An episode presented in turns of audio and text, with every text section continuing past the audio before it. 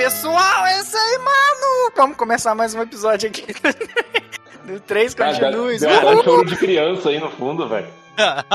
É isso aí, tô aqui, Santos. Vamos fa- Tô aqui com meu colega crítico, fala aí, mano. Fala, criaturas da noite, estão ouvindo o meu novo microfone? Estão ouvindo minha voz melhor agora? Show de bola e Helmans, a maior maionese. Fala galera, hoje vamos debater como é que príncipes não têm moral nenhuma no mundo onde eles governam. Nossa. Foda-se que você é o príncipe. Eu quero dinheiro. E hoje vamos falar de um dos temas mais clássicos de todos. Vamos começar com um RPG lendário, Dragon Quest.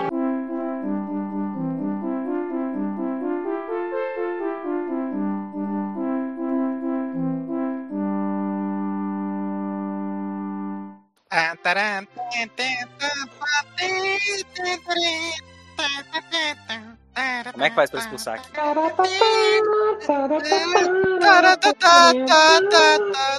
Gente, pelo amor de Deus. O teu ouvido já está expurgando. O que que vocês estão cantando? Porra, o que, que a gente tá cantando? Caralho, velho. Então vamos lá, gente. Eu quero, vou começar aqui Dragon Quest, JRPG clássico. Quero saber da opinião de vocês. Por que que RPG de ação é melhor que RPG de turno? o pessoal do Grandcast vai discordar. Nossa, eu, vou- eu vou discordar também, assim. Por quê? Cara, eu, eu, eu gosto de RPG por turno e eu, e eu ainda, eu ainda gosto de RPG por turno clássico. E eu vou dar um exemplo. E assim, Não, é RPG de ação, mano. Ih, que esse negócio de turno, ficar escolhendo o menu. Mas diz, diz um RPG de ação japonês que seja melhor ou mais. Tales of Fantasy é o melhor, rapaz. Dark Souls, Muito melhor. Dark Souls aí, tá vendo? RPG de ação é velho. superior, velho. Pelo amor de Deus, mano. Não, eu também fico, só que, ó, o meu ponto é o seguinte: RPG por turno, ele tinha essa necessidade por déficit, te- eh, déficit tecnológico. Ele, é Não, por não concordo. que não ele concordo. era- Já tinha Secret of Mana, que era de ação. Tem muito RPG de ação de 16 bits. Não, mas isso foi vindo com o tempo. A gente tá falando antes, bem antes de Secret of Mana. Mas assim, mas você pega aquela época de ouro ali. a Época de ouro de RPG por turno pra mim é PlayStation 1. Você pega Breath of Fire, você Sim, pega o sim. Final Fantasy, Também, também. Legend of. Legaia, Legend Também. of Dragoon. Fui jogar Persona 3, que hoje é um dos meus jogos favoritos, e eu vi que ele era de batalha por turno, eu quase joguei o CD pela janela. entra, Caralho. entra, entra uma questão de gosto. Eu não gosto, não dizendo que é ruim o sistema de batalha por turno. Eu simplesmente não gosto. Eu prefiro. Eu prefiro ação. Só que é o É. seguinte, eu consigo passar por cima de jogo de batalha por turno hoje sem muito problema, porque eu sempre vou jogar esses jogos. Eu vou perder um tempo grindando, vendo alguma série, vendo alguma coisa. Então, isso, sabe? Isso faz esse RPG passar tranquilo por mim. Não, mas aí depende se você precisa ficar grindando ou não. Atualmente tem muito jogo que você não precisa. Né? É, tem, tem jogo que você nem tem batalha randômica, né? Tipo, você só tem batalha ou na hora certa, ou o inimigo aparece na tela e você decide se você vai lutar com ele ou não. Mas agora, qual é o melhor RPG da vida pra vocês? Da vida. Se você tivesse que escolher um, qual que vocês escolheriam? Eu não trigger. Opa, ele, ele é de quê mesmo? Não, mas é foda também. Não, É, só que o Chrono Trigger, ele tem um certo agravante. Ele é o início da passagem do turno pra ação com o sistema ATB. Eu adoro ATB. Mas a TV é turno, gente. Desculpa, não dá pra dizer que não é.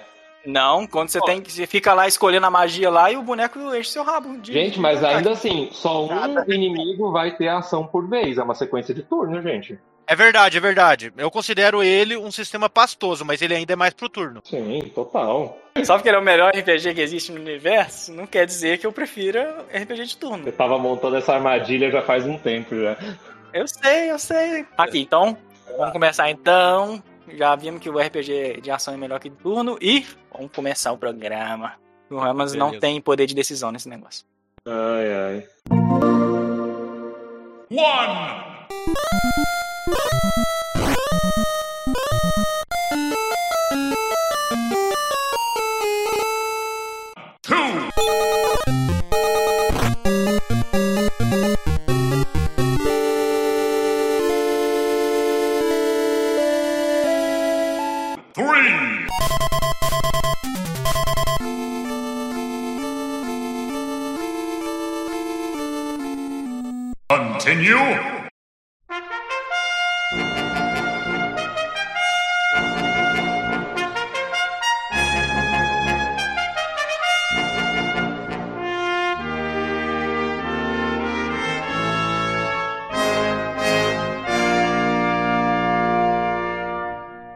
lá, gente. Bom, pra começar aqui, o background de como é que tava o cenário na época da criação do Dragon Quest, que revolucionou tudo. Pra quem não conhece, Dragon Quest é um RPG clássico que definiu muitas coisas do gênero de RPG, só que ele não foi nem de longe o primeiro RPG que existe, nem nada do tipo. Nem é, ele não inventou nada, tá ligado? Ele só pegou todos os elementos que já haviam sido inventados em outros jogos anteriores e juntou num, num negócio, numa massa ali, num jogo maneiro, tá ligado? Dragon Quest é maneiro, mano, é maneiro. Um modelo de tabula rasa para os RPGs que vieram Exato. É, ele, ele criou um modelo de acessibilidade, né? Muita acessibilidade, velho. Cara, antes dele, é, a série mais popular que tinha na época era nos computadores. O gênero de RPG só tava nos computadores. Aí tinha lá a série Última, que é um RPG clássico aí, e a série Wizardry também, que com- os dois competiam, né? O Última naquela visão de cima e tal, com o bonequinho andando. O Wizardry, a visão 3D, Dungeon Crawler explorando as masmorras.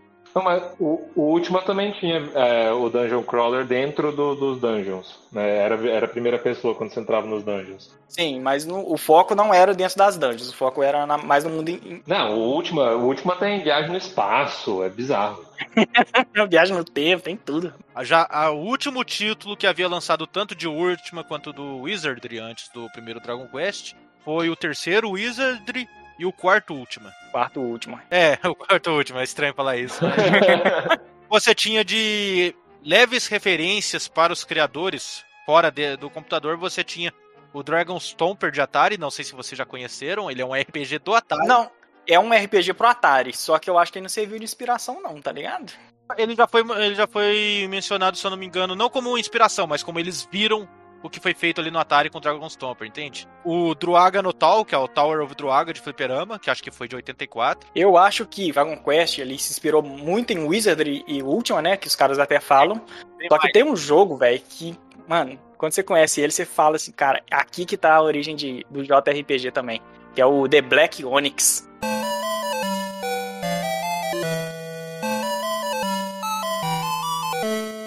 Um jogo de RPG aí, Dungeon Crawler, primeira pessoa também. Que saiu pros computadores japoneses. Que, tipo assim, na época, esse Wizardry e o Ultima eram jogos em inglês. Então os japoneses tinham que se matar lá pra entender o que tava acontecendo. Daí quando veio The Black Onyx com os textos em japonês, velho, os caras falaram, mano, é disso que eu preciso, velho. Tem tudo aqui, isso aqui que é RPG. E o legal é que o, o The Black Onyx, ele saiu em 84, né? Ele foi lançado antes que os jogos de D&D chegassem no Japão, mano. Os jogos de RPG de tabuleiro de mesa mesmo. Então, tipo, muitos japoneses tiveram contato com RPG pelo computador. O conceito de RPG em si, pelo jogo The Black Onyx, e os caras ficaram assim, meu Deus.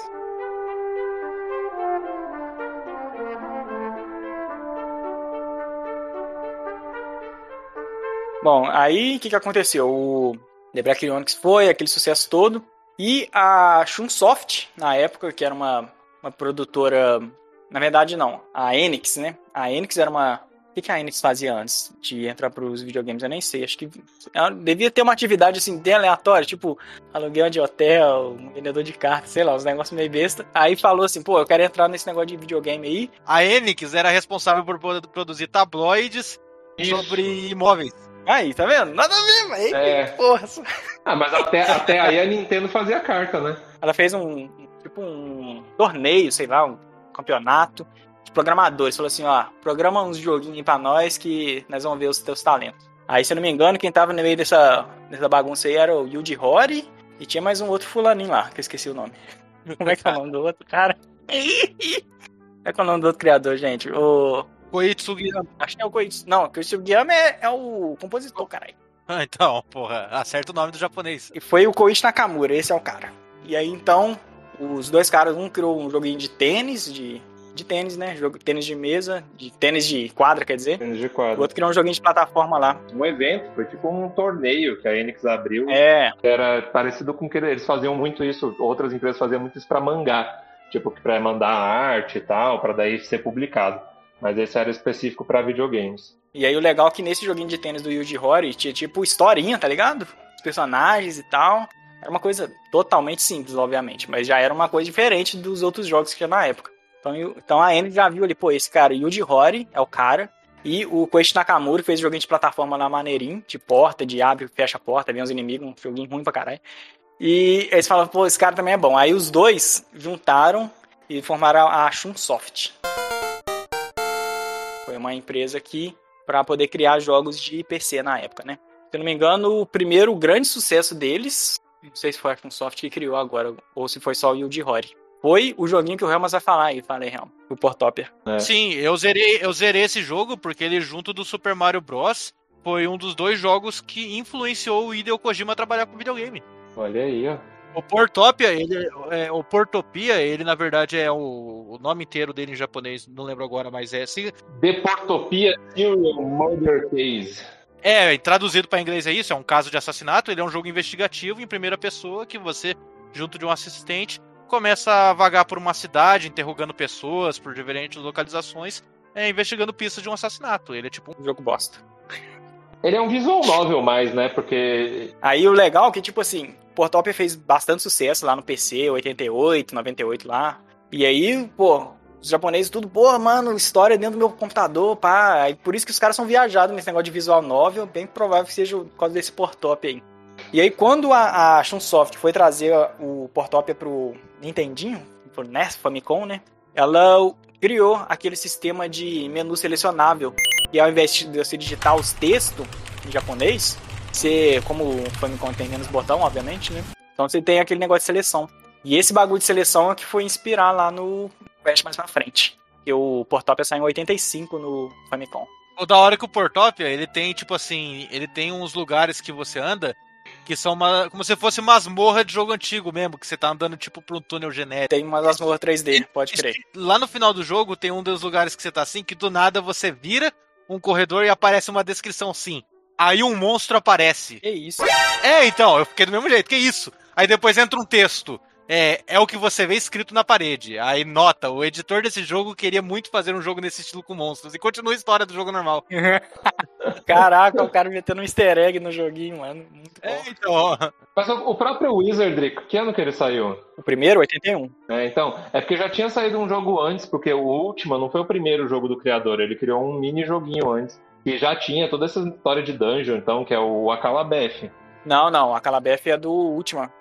Então, mas ele saiu antes do Wizardry e ele já tinha esse, esse negócio de Ah, dungeon tá. em 3D, bem, bem arcaico Verdade. assim, mas ele já tinha. E é isso. Então, Famicom ali fazendo sucesso danado e a Chunsoft falou assim, mano, eu tô achando ah, que eu vou fazer um jogo de RPG pro Famicom. Eu acho que vai ser sucesso aí. E aí, lançaram em 1986 no Japão, no Famicom, o primeiro Dragon Quest. Uhul!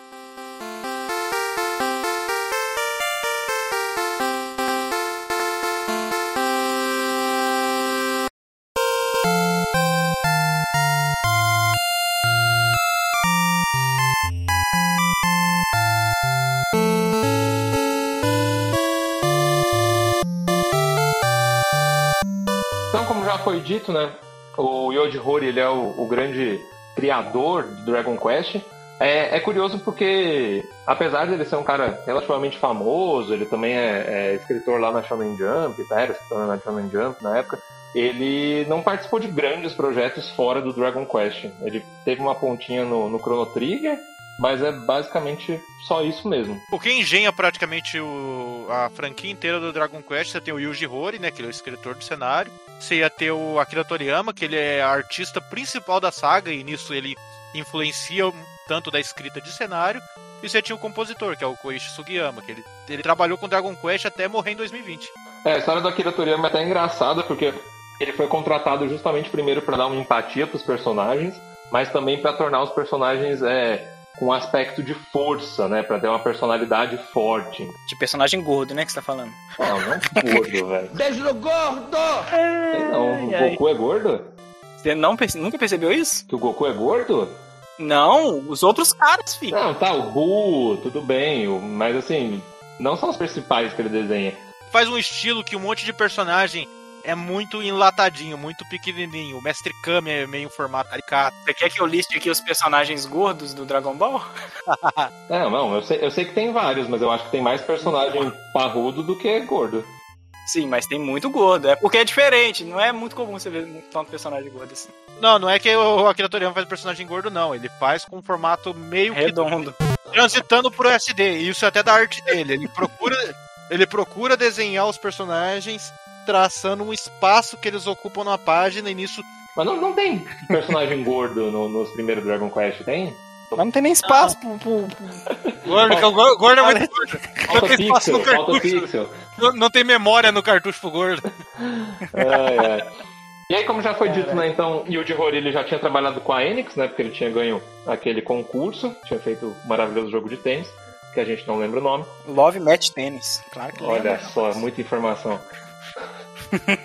e aí, ele tinha a ideia de fazer esse RPG, né, ele, né, principalmente baseado em Ultima e Wizard, como já foi dito, mas ele queria fazer algo mais acessível.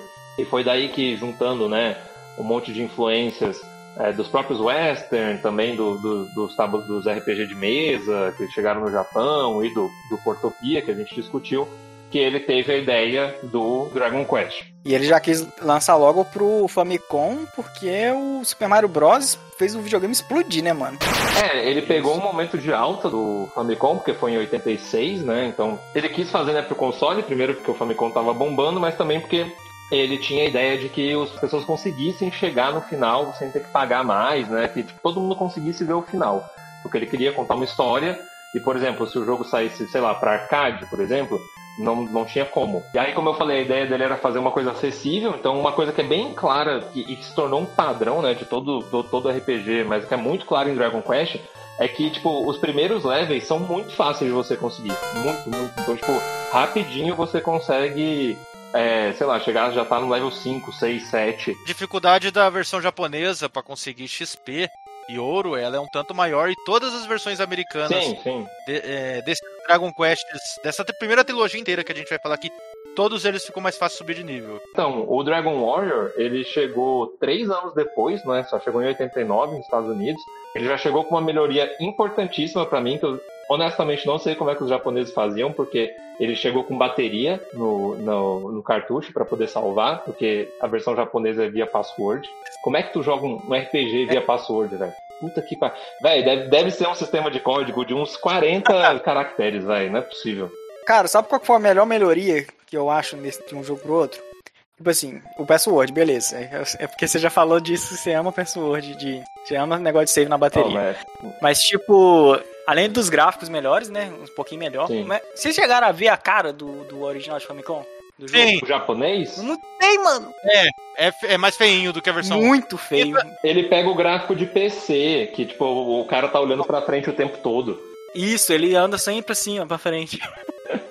e, o, e tem um negócio meio, meio, meio zoadão, que também é uma coisa que pegaram lá do PC, é que quando você vai conversar com alguém, por exemplo, como se só fica de frente, né? Você tem que escolher o lado depois, velho, que você quer conversar. Tipo assim, você seleciona o comando de conversar e depois seleciona qual direção, pra cima, pra baixo, e pro outro. Aí você...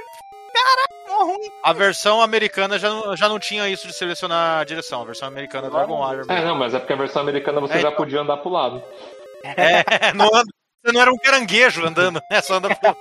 Mas uma das melhores coisas da versão do Dragon Warrior é o inglês arcaico, velho, maravilhoso. Tipo, eu não sei por que, que todo mundo que trazia coisa pra cá tinha que botar inglês, tipo, vitoriano, elisabetano. Então tinha uns do, uns die, umas coisas assim bem bizarras, velho. Você acha maneiro? Não, eu tô zoando, eu tô sendo irônico.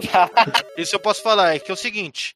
Vocês já viram que a arte de capa é diferente? Ela não pega aquele estilo do Akira Toriyama? Acontece. Isso ajudava a criar a ideia pro público ocidental desse mundo fantástico, né? O mundo fantástico mais ou menos que o que o público ocidental estava acostumado a consumir. Para o público ocidental, você ia mexer com o gênero fantástico, ele era épico. Tanto que esse inglês meio culto é pra casar com o mundo que era imaginado pelo público ocidental. Esse negócio da capa lembra muito da época lá do Atari, que tinha aquelas capas absurdas, né? Aí você vai Sim. jogar o jogo, é tudo. A capa do Dragon Stomper, cara, que é tipo um cavaleiro fudidão, assim, com o elmo exposto. Do Dragon... e aí você jogar o jogo, o seu personagem era literalmente um Um pixel andando. Não, não era um quadrado, era um pixel. Eles coloriam um único pixel, um único tile da tela. E você Isso controlava aí. esse pixel andando no cenário verde.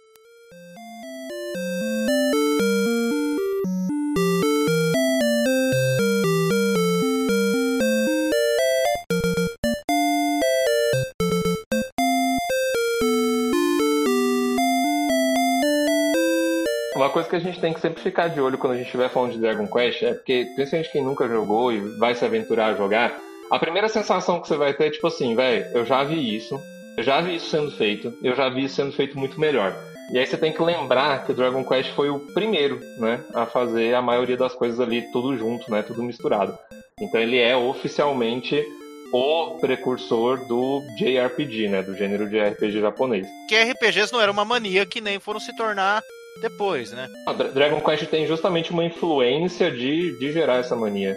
A história ela é básica porque não tinha nada, né? Tipo assim, tanto que tem muita gente que fala que é uma da- um dos primeiros jogos a, a colocar dentro do, do gênero de RPG essa história de ter que salvar a princesa em perigo e tal. Porque, por exemplo, o Ultima não tinha muito isso também. Era você começa como um descendente de um rei, de um rei não, né? De um herói que é o, o Erdrick ou Loto, Edric, gente, por favor. Erdrick é o nome mais maneiro. É, É, mas enfim, é, é porque, é porque em japonês era Roto, né? Mas aí quando traduziu ficou Loto. com a medo igual. Aliás, isso é muito ruim, velho, porque dependendo da versão que você pega, tipo, os nomes até dos itens são diferentes. Isso, é, porra, gera muita confusão, velho. Mas enfim. Aí você começa o jogo, você tá lá na, na sala do rei, tu é brother do rei, o rei te chamou, falou, mano, tu tem que salvar. Brother do rei não é filho, seu doido. Não, o primeiro? O cara não é filho do rei, não? Não, Eu não não. tinha entendido isso, não. Quem- é, é a filha do rei. A filha, a princesa é filha do rei. Senão ia ser um incesto vagabundo, velho. É, se fosse filho do rei, ia ser um plot twist pior do que Final Fantasy no Ia ser final. Star Wars all over. Meu Deus.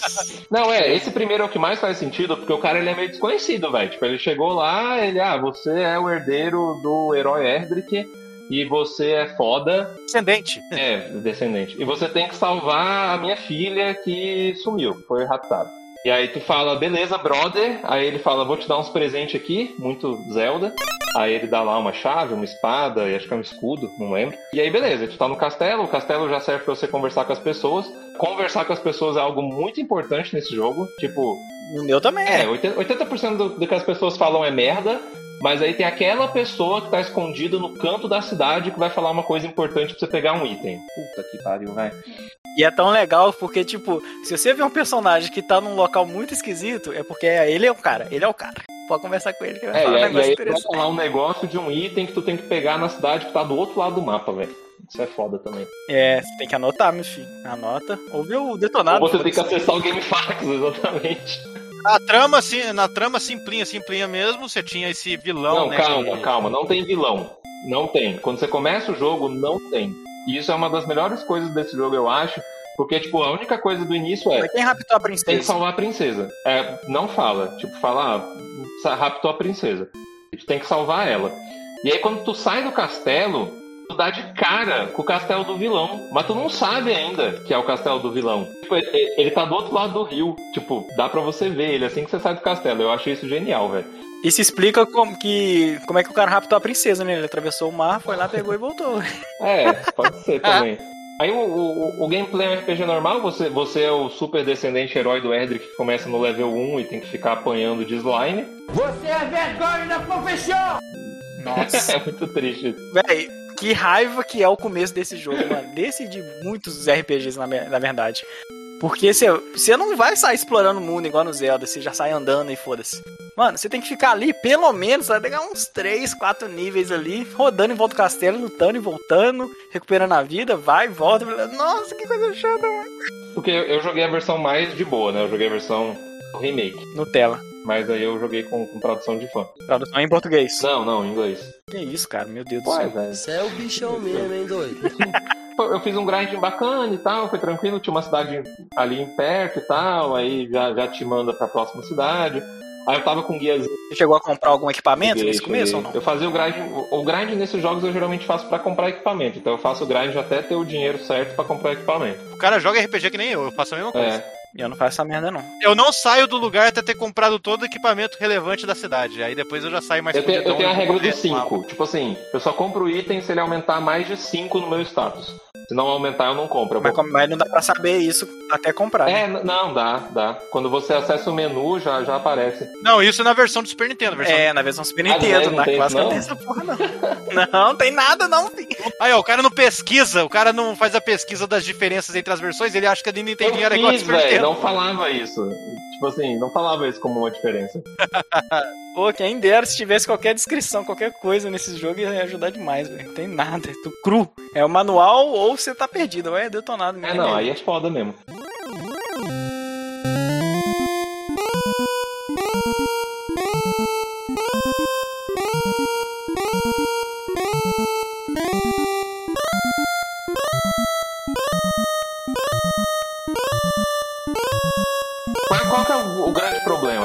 Já, já começando a falar um pouquinho do problema desses jogos. Primeiro que, tipo assim, não tem mapa, não tem absolutamente nada. Então, tipo, eu já peguei um guiazinho de mapa pra saber pra onde é que eu tinha que ir, né? Porque você tem um mundo gigante, teoricamente dá pra você ir pra todos os lugares. Então, Dragon Quest é, é um dos exemplos também, um dos primeiros exemplos do que eles chamam de jogo não linear. O legal do Dragon Quest 1 é que isso é dividido por pontes. Ponte, ponte, ponte, ponte, ponte, ponte.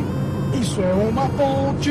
Então, tipo assim, sempre que você passa uma ponte, você pode ter certeza que você vai começar a enfrentar inimigo mais forte. Ah, isso é muito bom, hein, velho. Isso é verdade. Mas aí começam as limitações, né? Então, tipo, Dragon Quest, você só controla um personagem, o que era típico, né, de Ultima, Wizard e tal. Então, você só tem um personagem. Não, Não, não, não. Acho que, eu acho que o Wizard ele tinha limite, né? o Wizard já tinha sete personagens na Mas parada. o primeiro, Do primeiro já, meu filho. é porque o, o último, o último você só tem um no início. O último, sim. Um, dois. Acho que um e o dois só que você joga com É. só. O três e o quatro já é de grupo. É, eu, eu acho isso uma grande falha do jogo, porque simplifica muito o jogo. É por falta de experiência e, e falta de espaço no cartucho. É, Além não, tudo bem. Até a gente consegue tentar defender um pouco. Agora, o fato de você só enfrentar um inimigo por vez, isso é muito zoado. Isso é uma merda. Isso é muito zoado, velho. É, não, também era, era bem tedioso isso. Isso é, isso é daqueles elementos do jogo que, na minha opinião, envelheceu muito mal. Mas Pessimamente. muito- E isso torna o jogo, tipo assim, um grind to win. Porque,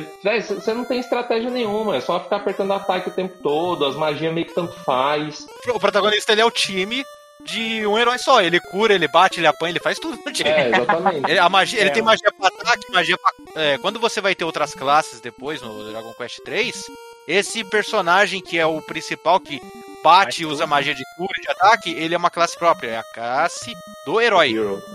É, É, mas no 2 já não é assim, né? O 2 já tem bem Não. definidinho. Mas enfim. Aí o 1, um, tipo, tem todos esses problemas que eu acho que empobrecem bastante o jogo, né?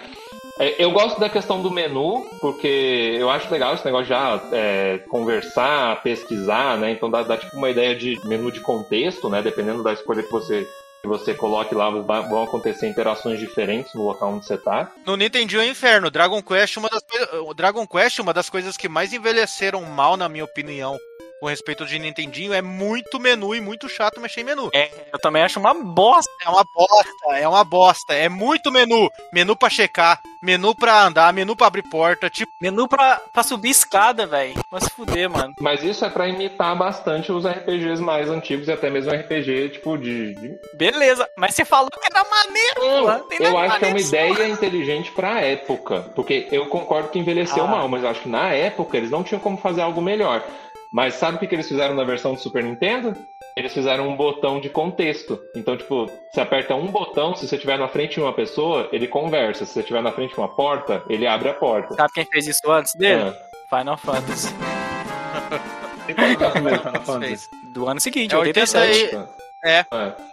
Remake de Dragon Quest, pra falar uma real, já aproveitando que a gente tá entrando nesse arcaísmo do, do Dragon Quest, uma das melhorias básicas dele é que ele faz qualquer elemento moderno que ele puder modernizar de menu e tudo mais, ele faz em qualquer remake. Mas mais ou menos, porque tipo assim, se você quiser usar uma magia, você ainda tem que entrar em menu, spell, quem, tipo, magia, usar a magia. No 2 é pior ainda, porque é magia, quem vai usar a magia, qual magia, em quem vai usar a magia. Puta que pariu, né?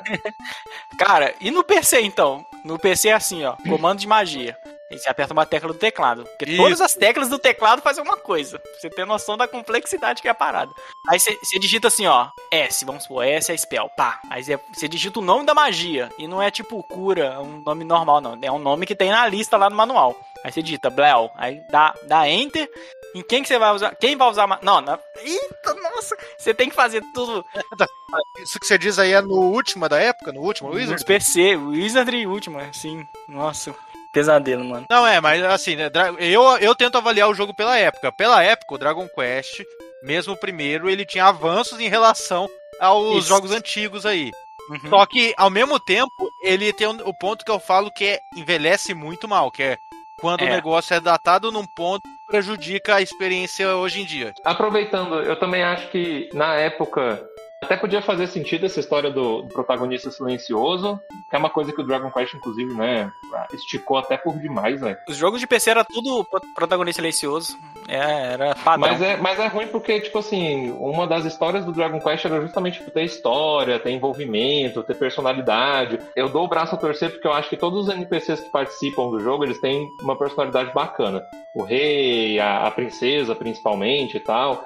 Mas o, o personagem é uma porta, né? Ele é um receptáculo de interações. Não dá pra saber se ele tá achando legal ou chato nada, assim. É meio que padrãozinho de, de personagem mudo nessa desculpa de ah, a gente quer que o jogador se sinta na pele do personagem. Porra, me dá uma personalidade pra me pensar isso.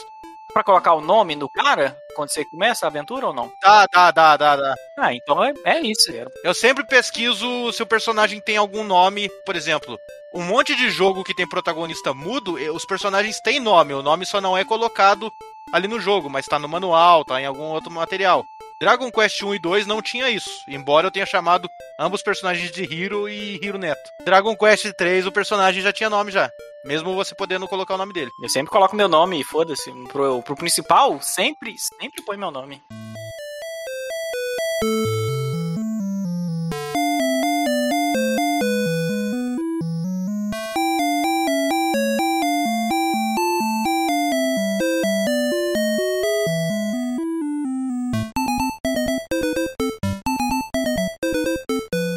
História dos itens também, né? De você ter um inventário limitado é um saco. Você só pode ter, acho que são oito itens, né? Se não me engano. Não, a vantagem do 1, que eu acho até melhor do que o 2 nesse ponto, é porque você pode, tipo assim, você pode acumular. Então, tipo assim, se você tem seis ervas, Smoke weed every day. né? Erva mágica lá pra curar a vida, fica todas ocupando um espaço só. Esse que é o problema de jogar remake, tá vendo? Só no do Super Nintendo que é assim. Três ervas é três espaços. Até do 1, isso? Caraca, eu pesquisei isso, velho. Até do 3 isso, até do 3.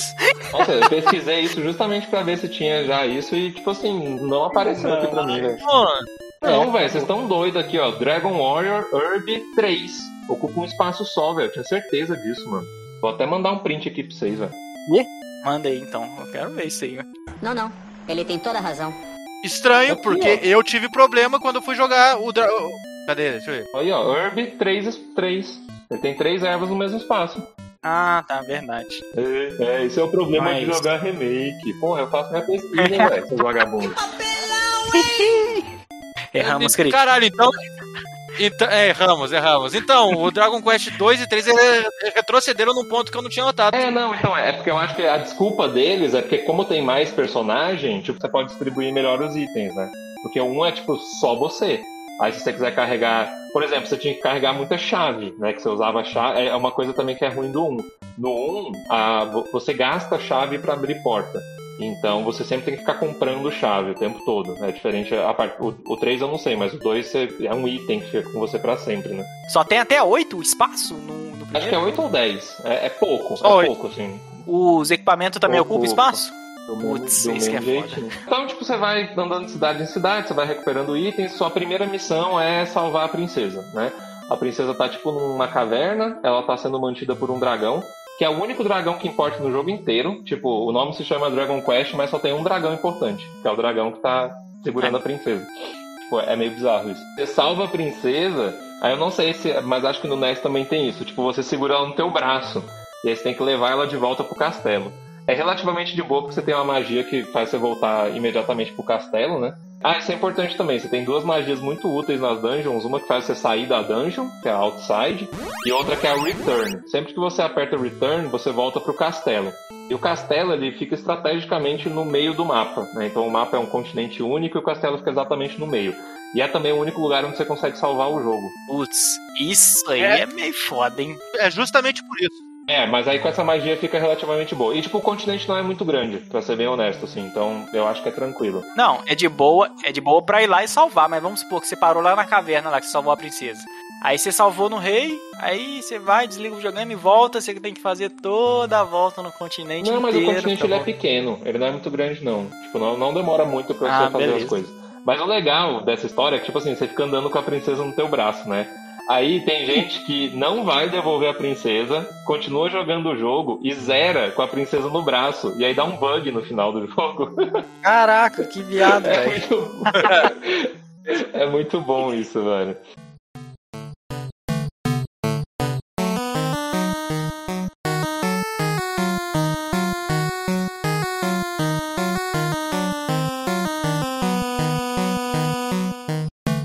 Mas enfim, aí quando você salva a princesa, aí eles falam qual é o seu, seu objetivo real, né, final, que é derrotar o Lorde Dragão, que não controla nenhum dragão, né? Então não sei porque se chama Lorde Dragão. Mentira, tem um monte de dragão lá na. Não, ele é, é- é- é Dragon Lord, ele é um dragão. Ele não é um dragão, ele é uma pessoa, velho. A forma final dele é um dragão. Aquilo é um dragão? E tem duas Ele formas? tem duas formas. É, ele tem Aquilo duas é um formas. dragão? É um dragão, né? É verdade, é um dragãozinho mesmo. Eu vou ser bem honesto com vocês. Eu chegou um momento que eu comecei a fazer fast forward e grindar, tipo assim. Porque era só apertar ataque mesmo, então eu ficava, tipo, acelerado no emulador, velho. Tipo, tan, tan, tan, matando a galera, uma horinha, subia cinco níveis, avançava na história. Porque, velho, tava, já tava. é, você tem que lutar muito. É maçante, muito é chato pra É caralho. muito maçante. E aí, pra mim, vai chegar no, no grande ponto, né? Então, depois que você salva a princesa, aí você tem que destruir o, o Dragon Lord, cara. Agora eu relembrei que é um dragão. Cara, é, essa parte, quando eu salvei a princesa, eu tinha certeza que o jogo tinha acabado ali. Não. Falei assim, zerei. Pô, que épico, voltando assim, pá, com a princesa no braço. E aí o jogo não acabou, velho. Eu fiquei assim, que plot twist. Não, e aí, aí é que é a parte mais legal, na verdade, porque daí você tem que pegar os itens do Edric, né? Então a armadura, o token e a espada. E aí você tem. E acho que o escudo também, tem um escudo, se não me engano. No 2 eu sei que tem, no 1 eu não lembro. Só que a partir daí, velho, o jogo começa a ficar muito roubado. Porque você pega esses itens, aí depois você pega dois itens que fazem você conseguir acessar o castelo, porque tipo, o castelo ele é inacessível, porque ele é todo rodeado de água e você não tem como passar de água no primeiro jogo. Você precisa pegar, tipo, um negócio que faz sol e um negócio que faz chuva, e aí você faz tipo uma ponte de arco-íris e consegue passar lá um, Caraca, um espacinho e chegar no castelo. Só que quando você pega a armadura do, do Edric, tipo, a cada passo que você dá, você cura um de HP, velho. Então, tipo, o jogo que já era meio roubado, assim, porque tu podia curar e tal, ele fica mais roubado ainda, velho. Porque você não morre. Tipo, é muito difícil você morrer, velho, porque você fica curando só de andar, velho. Nossa, Então, que, que jogo delicioso. eu senti muito mais dificuldade no meio do jogo do que no final, honestamente, porque essa armadura meio que quebrou o jogo pra mim, né? E aí quando você chega no final, no chefão final, eu tava batalhando tudo só apertando ataque, né? Tipo, só apertando ataque, ataque, ataque, tava nem aí. Aí, velho, quando chegou no final, eu, eu parei e falei, velho, deixa eu ver quais magias de ataque que eu tenho, porque eu nunca tinha usado uma magia de ataque, velho. Meu Deus, o cara. Tem uma magia aqui que diminui a defesa dele. Aí, não, mentira, que faz ele dormir. Aí apertei, ah não, ele é imune contra essa magia. Aí, ah, tem um aqui que solta fogo. Ele é imune contra essa magia. Nenhuma magia funcionava contra o chefão final, velho. Era só atacar ele. O chefe final é só ataque Véi, isso mesmo. é muito broxante, puta que pariu, velho. Esse é tosquíssimo? Mano, isso é muito broxante, velho. Eu fiquei assim, caraca, porque quando chegou no chefão final, eu falei, ah, velho, eu quero curtir um pouco esse sistema de batalha, porque eu fui rushando pra caramba, só apertando ataque. Ah, velho. Ah, ma- Mas você, mas você é um Zé Ruela, você quis, você quis curtir o jogo na batalha final, É porra! um X1, velho. Não tem o que curtir matando inimigozinho merda. É um X1, velho. Não tem chefão no jogo inteiro. Tem dois chefão. O jogo ele só tem dois chefes os mesmo, dois ele chefes não tem são mais. imunes à magia. Caralho, isso é muito podre, velho. Não, ó, eu concordo do chefe ser imune a magia de status, de magia de dano não. É, na magia de dano é Não, foda. velho, porra, é muito, velho, é muito zoado. Enfim. Não, mas uma coisa que eu gostei é que esse jogo tem, tipo, um, um finalzinho também zoado, que não é bem final, né? Que, tipo assim, quando você chega lá no final, ele fala, tipo assim, ah, ah, chegou finalmente você, o descendente do Éter, que você é muito poderoso, ouvi muito falar de você, eu tenho uma proposta.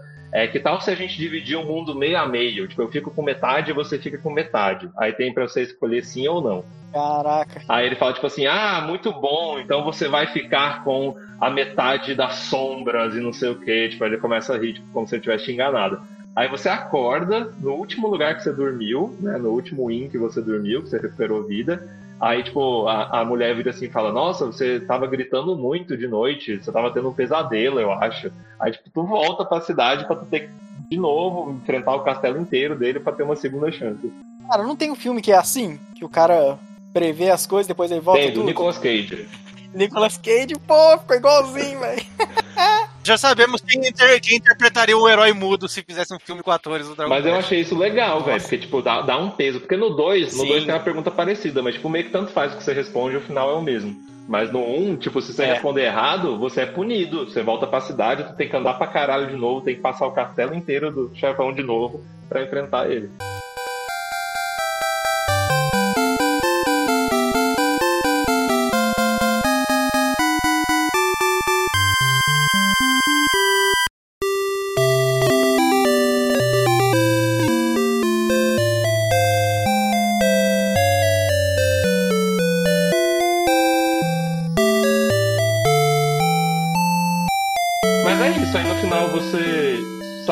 Você derrota o chefão, salva o mundo, aí você volta, a princesa quer casar com você, aí, ah, aí o rei pergunta se você quer ser o rei lá do, do reino, né? Do, do continente. Eu honestamente não vi o que, que acontece se você apertar sim, mas a resposta certa é não. Porque daí ele pega a princesa e tipo, vai conquistar outros, outros continentes. E é- isso aí vai se basear a história do 2, né? Ah, é o mesmo cara? Não, são, são tipo os filhos Ah, tá. dos filhos dele. Ah, pode crer. Cara, entendi nada agora. O começo do Dragon Quest 2 ele gira em torno de três reinos, que foram três reinos fundados pelo protagonista do primeiro Isso, jogo. é, exatamente. Aí só uma coisa muito curiosa, esse jogo vendeu pra caramba, tá? Ele, nossa, ele vendeu muito, muito, muito mesmo. Nossa, muito, muito, muito. É, pra RPG ele vendeu 3 milhões de unidades só no Nintendinho, velho. Mano, estreando um gênero assim, desconhecido, velho. Tipo, como que ele vendeu tanto? Não, e o mais é engraçado é que, tipo assim, a tendência desses primeiros jogos, até ali os anos 97, 98, né? Era que RPG japonês vendia muito mal nos Estados Unidos, muito mal mesmo. Então vende bem no Japão, vende muito mal nos Estados Unidos. Mas o Dragon Quest 1, ele vendeu meio a meio. Tipo, a mesma quantidade de unidades que ele vendeu no Japão, foi 1,5 milhões, ele vendeu nos Estados Unidos também. Aí quando eu vi esse dado, eu falei, vai, tá errado essa porra, não é possível. errado. Tipo, porque o 2 vendeu, sei lá, 100 mil unidades, 200 mil unidades, não vendeu porra nenhuma nos Estados Unidos, né? Como é que vendeu um milhão e meio? Aí eu fui ver, tipo, ele vendeu 500 mil unidades no, nos Estados Unidos, tipo, que já é uma vitória do cacete. E ele vendeu um milhão de unidades vindo junto com o videogame.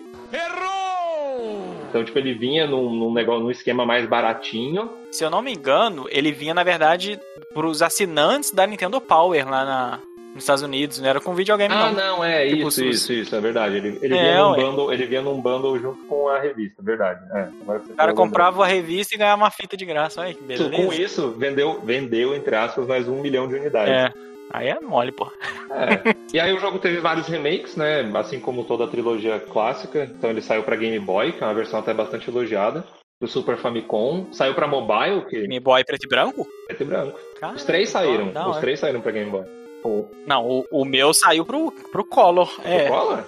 Foi pro Color junto com um. É um e o dois junto. Ah, é verdade. É pro Color. Isso, um combinho. É, saiu pro Super Famicom, saiu pra Mobile, né? Pro Android, que é aquela versão no, no plastificador, né? Que é tudo muito feio. E teve vários relançamentos, né? Então, relançou pra Wii, pra Play 4, pra Switch, saiu agora uma versão também, faz pouco tempo. É isso, eu acho que é um jogo bem importante, mas também é um jogo que dá pra caramba. Mas uma das coisas mais importantes que esse jogo trouxe, que eu acho maravilhosa, é a musiquinha de abertura, o Overture. Hum, pode crer! Muito Isso. bom, muito bom. O meu primeiro contato com Dragon Quest foi Dragon Quest VIII, que saiu pra PS2, né? E aí, velho, essa música tocava pra caramba nos trailers, eu tava muito hypadaço com esse jogo. Eu gostava muito de RPG por turno na época. Ainda gosto, né? Mas enfim. E aí, velho, tipo, nossa, eu ficava hypadaço. da- E aí eu joguei, mas era uma época que eu não zerava muito o jogo, então eu avancei um pouco, mas não joguei muito. E aí, velho, quando eu escutei de novo, quando eu fui jogar esse primeiro, eu- aí eu escutei a música de novo, eu falei, caraca, velho, essa música vem desde o 1, velho. Que loucura! Essa fanfarra de abertura, ela toca na abertura do Fly, que tocava no. Pode crer, Fly clássico, meu irmão. Toca o trechinho, toca o trechinho.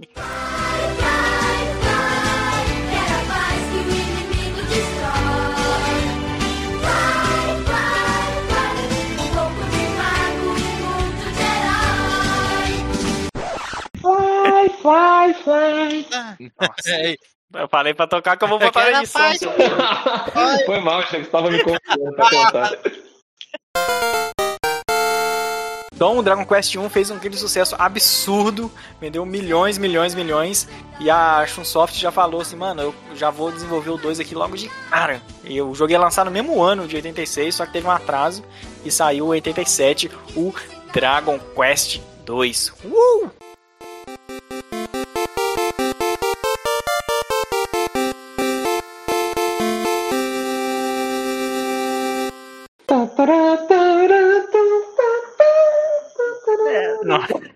Dá aquela desafinada.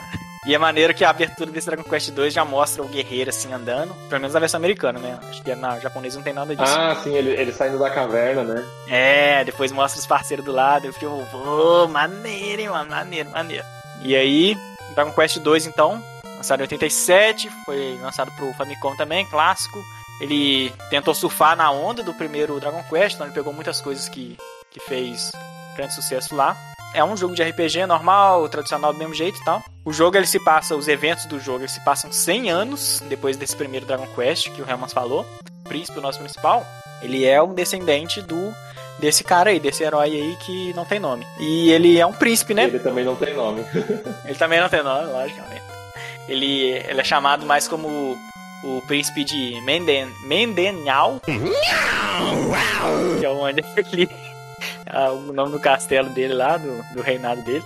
E ele não tem nome, o nome eu sei que coloca, o meu carinha chamava Sentes, tá ligado? Sente, na verdade, porque não dá pra colocar mais que quatro letras bostas. Aí tá lá o carinha, o cara é o príncipe, tá ligado? O rei tá lá, o cara de boa. Mano, o príncipe, level 1, tá ligado que príncipe é playboy, né? Então o cara não luta, não fazia nada, level 1, certíssimo. Do jeito que tem que ser mesmo. Eu só eu te perguntar uma coisa. Tinha, tinha abertura no, no- na versão de Nintendinho, tipo, mostrando o que, que tinha acontecido, quem era o vilão? Então, aí que tá. Tem uma diferença da versão japonesa pra americana. Dragon Warrior 2, que saiu em 90, 91, 90, sei lá. Na versão japonesa, mostra o carinha já entrando no castelo pedindo ajuda. Ei, tô fudido. Só que na americana mostra o que, que aconteceu com esse cara, sacou? É o castelo, o castelo Moonbrook sendo atacado, né? Isso aí, rapaz. O exército lá de Hagon, cheio dos capeta lá, detona o castelo, mata o, o pai da. O, mata o rei. Vai, aí o rei, tipo assim, não, a minha filha. E a menina some também. E isso, nisso aí, o bicho pegando lá, um caos comendo. E aí, um soldado aleatório lá consegue sair do castelo sobrevivente. O cara vai lá pro castelo de Menderhaum. E o nosso personagem tá lá. Então o cara chega todo fudido, todo lascado. Aí ele comenta assim: ah, o castelo de Mombrock foi atacado pelo Hargon e seus capeta lá. E nós estamos precisando de ajuda, socorro, meu Deus. Aí o, o rei, o rei, que tipo assim, mano, é agora, é a hora de eu colocar esse moleque pra frente. É a hora finalmente dele sair de casa. Isso aí. Cria vergonha nessa cara, vai trabalhar, vagabundo, safado, pilantra, salafraia. Aí ele deixa, ele manda o filho dele e encarar o, mu- o mundão e salvar a princesa lá e, e tentar matar o vilãozão, foda-se. Não interessa se é meu filho, não, é o Samuel. Fa- O rei ele faz exatamente isso. Ele fala desse jeito com essas palavras. Exato. Eu joguei a versão traduzida e veio exatamente com essa. Mas ele, mas ele fala pro, pra procurar também os brothers dele, né? Ah, é, pode crer. Ele não vai Os sozinho, não. Os primos. É. Chama os primos aí que os primos vão ajudar. Isso. Tudo é neto do protagonista do primeiro jogo e de tabela é descendente do A Earth. gente, tá, a gente tava discutindo, a gente acha que não é neto, não. A gente acha que é tataraneto. Que é 100 anos depois. 100 anos depois é neto, porra. Que que tataraneto? Tataraneto filho? Você é. tá falando de medieval, filho. É, você tá falando de medieval, filho. Você acha que os caras vi- vi- viviam quantos Isso anos? também é uma outra coisa importante. É, ué. Caralho. Aí, então, tipo assim, cada. Como o cara venceu lá no primeiro jogo, ele teve outros filhos, cada filho criou um reino, então cada um foi se espalhando pelo continente, igual era o objetivo do cara lá, né? Quando ele saiu com a princesa. Cada um foi pra um lugar diferente. E aí, o rei falar, mandou o cara ir caçar a princesa, saiu do castelo, aí começa o jogo, né? A princesa não, primeiro você vai atrás do seu primo. Sim, sim. É, a princesa, porque a- a- o reino dela que foi atacado, sim, né? sim, é verdade. Aí, tipo assim, a- encontra seu primo lá, que tá no castelo mais ao norte, e depois vai lá no, no reino da princesa lá, que, porra, o bicho pegou lá, mano. Vê se a princesa tá viva, pelo menos. O jogo começa, você sai do castelo. É. Clássico de Dragon Quest. Ganha pelo menos uns 3, 5 level ali no comecinho, vai voltando. O protagonista do 2, diferente do 1, um, ele não usava magia. Ele é o único protagonista da série inteira que é porrada, porrada, porrada. Só porrada. Melhor coisa. Isso, isso já não poderia, só avançando um pouco a discussão, isso já não poderia ser classificado como se fosse umas classes? Que eu sei que, tipo, isso teoricamente é a grande inovação Sim. do 3. É, é, é, é, só que os três personagens, eles não se. Eles têm suas diferenças, só que eles são meio que misturados ainda. Tipo, por exemplo, o primo dele, que você vai controlar também, ele é quase tão porradeiro quanto o protagonista, mas ele tem magias, tem magias de ataque e tudo mais, mas tem um pouco mais de magias de cura do que a prima. Se ele fosse mais fraco fisicamente e com menos magias de ataque, aí daria pra você colocar que ele é tipo clérigo, mas ele é muito forte pra um clérigo e tem magias de ataque demais pra um É, ele, é, ele é tipo um Warrior Mage, né? Você tem o Warrior, o Mage e o Warrior Mage, que é o do meio. Já vou falar logo que esse cara, esse primo, que ele é o Bran, ele é o pior personagem, tá? Vá se Nossa, fuder, eu não acho não. Quando um cara ele, ele ataca pra todos os lados, ele não é bom em nada. Então ele não é bom no ataque direito, ele não é bom na magia direito. Então, tipo, porra, que raiva de. O melhor é o protagonista, o único problema é que ele não se cura. Mas, tipo assim, ele é o, ele é o cara, Cara. que conduz todo mundo até chegar nos, nos inimigos mais difíceis. Porque ele ataca e mata todo mundo. Os outros não fazem nada. E é engraçado porque, assim, quando você joga o primeiro, você vai jogar o segundo. Aparentemente tá tudo meio parecido. O que é a minha tática no, no primeiro Dragon Quest? Eu fiquei ganhando level até ganhar, desbloquear a magia Nossa, eu fiz isso também, Ai, velho. nesse segundo eu fiz a mesma Qual coisa. level que eu vou ganhar o rio, cacete? Aí não vinha, não vinha. Não, Mano, E eu comecei a achar estranho, porque, tipo, não aparecia você ganhando MP. Tipo, você passava de level Nada e não ganhava MP. Aí eu, velho, não acredito Tava zerado. Come- Aí eu fui pesquisar, mano. Eu fui é, abrir um site e ver. Aí eu vi que o cara não tem magia nenhuma. Eu, que isso, mano? Eu tô aqui igual um trouxa procurando a magia de cura e não vem a porra da magia. Tá lá o Santos a nível 99 já ainda não veio o primeiro magia de cura. Mas eu, eu gosto dessa parte do 2. Eu acho ela bem equilibrada, assim, tipo, por ter esse negócio. Sim. É, qualquer coisa é melhor que o primeiro, Também né? sim, Na né? verdade. Não, o primeiro cara, o primeiro cara é o Jesus, velho. Ele tem tu- tudo nele mesmo.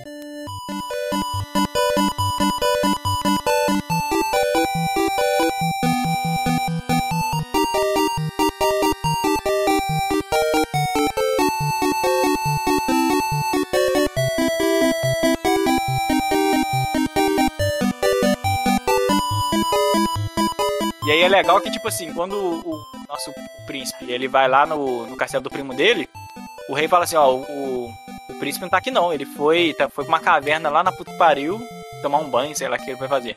Aí você, tem, você vai lá, né? Na caverna, né? Fazer o quê? Esse cara aí. E o ruim é que, tipo, como você não tem magia de cura, você tem que ficar só nas ervinhas.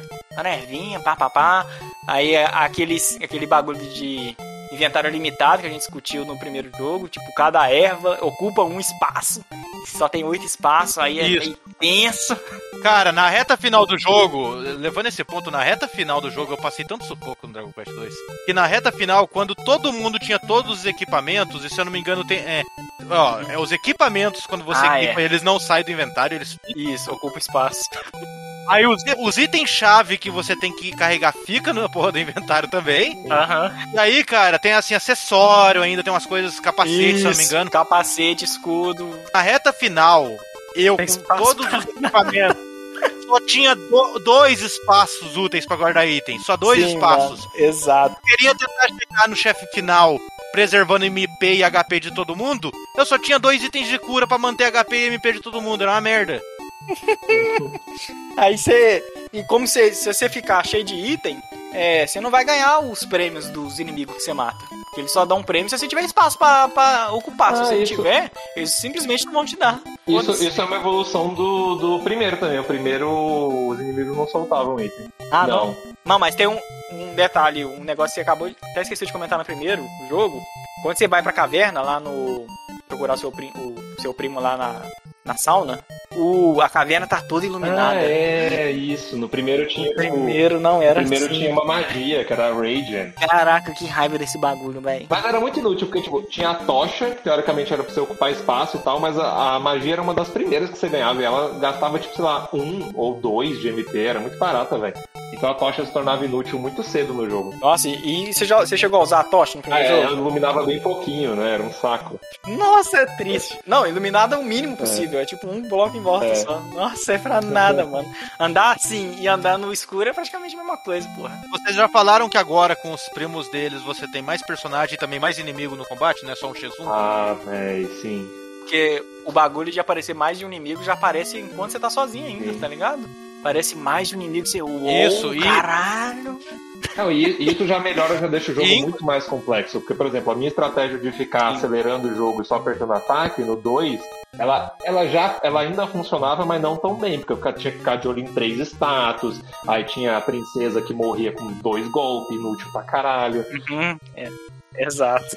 Cara, e esse negócio de enfrentar vários inimigos é muito bom, mano. Muito bom, assim, comparado com o primeiro. Uma coisa estranha é que e- eles colocarem mais personagens e mais inimigos em combate teve uma cobrança que causou um retrocesso que o 2 e o 3 têm em relação ao 1. Sim. Você não tem o cenário no fundo enquanto você tá enfrentando o inimigo. Putz. É só uma tela preta toda. Ah, na, então, na versão de, de Famicom tem, de Super Famicom tem. Ah, Olha o Nutelinha falando. Tô falando de raiz aqui mesmo. Ah, vai ficar sofrendo à toa. É, eu confesso que é, é burrice jogar as versões clássicas, tá? A gente tá falando sobre os jogos aqui, mas, galera, se vocês vão experimentar, joguem os remakes, por favor. Não vale a pena. O cara vai lá no, na, na caverna, o príncipe não. O filho da puta do príncipe não tá na caverna.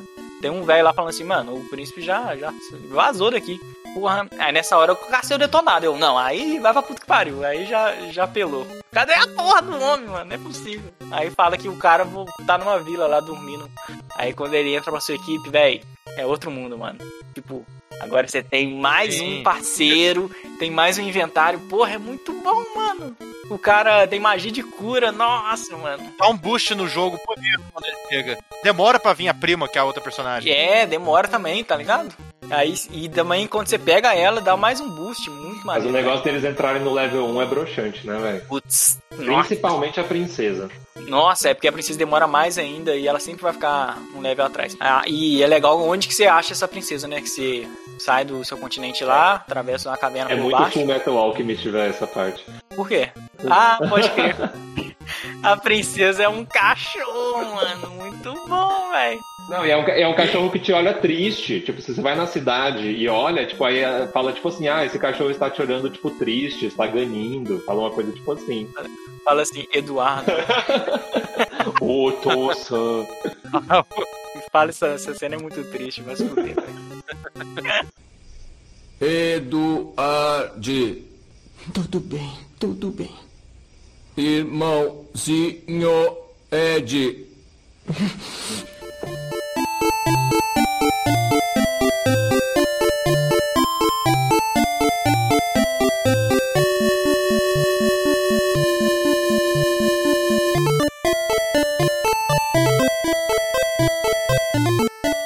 Aí, tipo, os caras com comentam lá, né, que o a princesa foi transformada num cachorro.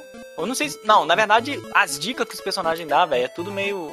meio assim. Nebulosa. A, a minha solução pra todas as dicas é detonado, foda-se. Que vou ficar decifrando as palavras dos caras, não. Mas todos os caras dão as dicas do que fazer. Mas. Eu, ah, eu também, cara. Na boa, Dragon Quest 2, ele é pior do que o 1 e o 3 pra você descobrir o objetivo. Ele é muito nebuloso, é muito NPC perdido com, com detalhezinho importante pra você saber o que fazer. É, você tem que examinar o chão do, Uhum. daquele canto, daquela sala, pra poder achar a Isso. porra do item. É, velho. Porra, cara. E o- os itens não tem descrição. Então, tipo assim, você faz, você explora um mapa e você pega lá a flauta. Tipo, e aí, mano? Não, não sei o que fazer com isso. É. Aí quando você vai ver no detonado, você tem que usar a flauta num lugar X, quando você fizer X, Y, Z. Tipo, porra, não tem nem como adivinhar isso não, mano. Vai se lascar, velho. E, tipo, no Dragon Quest 1 tem uma parte que, que tem um item desse no chão, né? Que é a única vez, inclusive, que você usa o botão de procurar sem ser pra pegar um baú. Tem uma flauta que você tem que pegar, que é no- dentro de uma cidade, e tem um item que você tem que achar no mapa, no mapa do jogo, velho. Num canto. Então, é esse aí. Mas eu lembro que a dica, eu lembro que eu joguei a versão traduzida em português. A dica, o cara fala tipo assim, ó. O, esse item no meio do mapa vai ser cinco passos pra direita e dois passos pra esquerda. Tipo assim, um bagulho assim. Aí você faz direitinho um passo assim, ó. E você acha o item. Eu não precisei ver detonado. Não, esse, esse, esse é o da cidade. Porque a dica, a dica do, do que tá na, na- no mapa é bizarro, que você ganha um item que é tipo o coração da princesa. Aí ela fala quantos passos você tá do castelo. E aí fala, tipo, quanto de level que você precisa pra passar, né? Quanta experiência que precisa. Aí, tipo, tem um cara que dá uma dica que fala, ah, o item que você precisa tá a tantos passos do castelo. Então, tipo, você precisa ficar checando o item Isso. da princesa pra ver os passos pra achar a porra do item, velho. Mano, é zoado demais. Aí, mó maneiro, velho. É. Aí a dica do, do, do, do Dragon Quest 2, pra você achar o item que vai destransformar a princesa, é onde o, três pontes estão intercedendo. Aí você, porra, três pontes. Se, você- se você olhar o mapa inteiro, você não vai achar nada. Mas é porque quando você estiver explorando o mapa, quando aparecer três pontes no mapa, aí tem uma caixa bem específica lá num canto, no meio do veneno. Você tem que entrar no meio do veneno e procurar lá dentro que você vai achar a porra do, do espelho que transforma a princesa de volta à humana. Mano, não tem como você adivinhar É isso real. não, velho. É muito difícil isso, cara. Aliás, o mapa do jogo, Gar, ele é bem maior do que o Aleph Guard do primeiro jogo, e o Aleph Guard se encontra no meio dele. Mas é uma versão reduzida do, do Aleph Guard. É menor do que a do Sim, primeiro. a vers- é uma versão simplificada, e que você chega lá, você encontra o neto do vilão do primeiro jogo. Sim. É um Zé Ruela bostola que nem, nem tem. Nem luta. Ele- Nem luta, não tem É, ele- nada. Ele, pede pra você matar o Vargon. Ele fala, ah, por favor, elimina lá o cara pra gente. Valeu aí. Então, E é, tipo, broxante pra caralho nessa parte, na verdade. Porque eu achei. é só, um- é só um easter egg. É, tipo, pô, não tem nenhum item maneiro lá Tem, dentro, não tem, tem a nada, espada velho. do, do Erdrick que você pega lá. Mas nem é a melhor espada do jogo. Esse é um problema pra mim, velho. Porque no primeiro jogo, tipo, os itens do Erdrick, eles eram os itens escrotaços. No segundo jogo, não, velho. Tipo, a espada, por exemplo, é uma espada marrom menos, velho. Dá pra pegar coisa melhor. Tem outros itens também que É são que perdeu a magia. Perdeu totalmente, não tem nada especial, velho. Ah, as. Pelo menos a espada, né? As armaduras é até É, a armadura dá pra usar. Mas a É, a espada, espada depois você pega a espada do trovão lá, que é melhor. Isso. Pô, espada do trovão é bom, hein? E também tá no lugar filho da puta Ah, escondido, hein? Vai se nossa, aquela dungeon, ela é horrível. Puta que pariu, velho. Caralho, que ódio. Que ódio, velho. Cheio de buraco pra você cair, mano. Eu precisei abrir uns três mapas diferentes, velho, pra entender o que, que eu precisava fazer, velho. Porque. Eu tinha que jogar olhando pro mapa direto, assim, ó, pra não cair em buraco nenhum, velho. Não, mas então, mas pra você pegar a espada, você tinha que cair em determinados buracos, velho. Mano, era difícil demais, Isso. E os buracos não tão visíveis, né? Você tem que andar assim e o buraco aparece do lado. Porra, vai se foder, mano. E aí você vai conversar com os NPC, eles dão uma dica. Não, tem uma espada fodona, né? Só caverna, mas não ajuda em nada, mano. Bom, enfim, aí a gente tá lá, né, com agora a equipe completa, a Gwen se transformou. A Gwen é a princesa, né, de Moonbrock, foi atacado lá. E é engraçado que, tipo assim, o Bran, ele conversa com a gente, a princesa Gwen também conversa com a gente quando a gente liberta. Mas depois que eles entram para a equipe, enfim, acabou. Mudim, mudim, mudim. É a maldição dos lutos. Nunca mais ninguém fala nada, velho. Porra, que pai é isso, Não, velho? um, um deles fala porque tem, tem uma cidade que se você dormir nela, o cara solta uma maldição. Aí você tem que pegar um é. item Pode crer. específico lá, blá blá blá. Mas aí ele só fala Ó, isso. só aí também, né? Nossa, esse jogo é muito difícil, vai se fuder, mano. Tipo, eu não sei se ele é muito difícil, porque ele é desbalanceadaço, porque os caras. Era a primeira vez que os caras estavam trabalhando com grupo e tal, grupo de inimigos e grupos é, de aliados também. O jogo é difícil pra caramba mesmo. Ele é chamado de Dragon Quest mais difícil de Eu não tava com muita dificuldade. Até a parte final. A última a parte, parte. final, velho. Nossa. A última Meu Deus parte. do céu, cara. Tipo, eu tava, eu tava de boa, tipo, eu tava lá na. Porque pra você chegar na parte final, você tem que ir na dungeon lá dos buracos, né, filha da puta. Aí eu tava de boa, tipo assim, eu tava. ah, Beleza, eu tava tendo que me esforçar um pouquinho, mas eu tava dando conta do recado. Aí, velho, do nada eu cheguei e apareceu tipo um Art Demon, que parecia tipo um fofão rosa assim. Eu falei, é, esse bicho parece mal fraco. Aí ele estourou minha parte, velho, inteira. Matou todo mundo. Eu falei, velho, como assim, mano? Todo mundo. Que droga isso, velho. E, mano, eu morri, morria várias vezes. Meu negócio era save state mesmo e, e ficar fast forward, foda-se. Aí eu acho que eu tava. Quando eu cheguei nessa área final, pra você ter uma ideia, eu tava no level 20. E quando eu fui ler o detonado, o recomendável era level 30. Eu, tipo, porra. Eu, o pior é que eu grindei no jogo em excesso. E quando chegou nesse. Nos 90% do jogo, quando você chega naquele terreno que antecede as a, última dungeon, eu tenho, eu tenho contabilizado. Eu conseguia fazer umas 20 lutas só atacando, atacando, atacando, subindo de nível, sem ter que. Aliás, e gastando o MP só no mapa pra subir pra recuperar a vida. Consegui fazer umas 20, 19 lutas sem ter que ir recuperar a vida no. No negócio de dormir. Quando eu pulei pra esse negócio, pra esse terreno de gelo, eu, não eu mal conseguia sobreviver a uma luta. Cara, é muito absurdo, mano. Eu tive que parar perto de um lugar que dava pra se curar e, e subir pelo menos 5 níveis pra ter chance.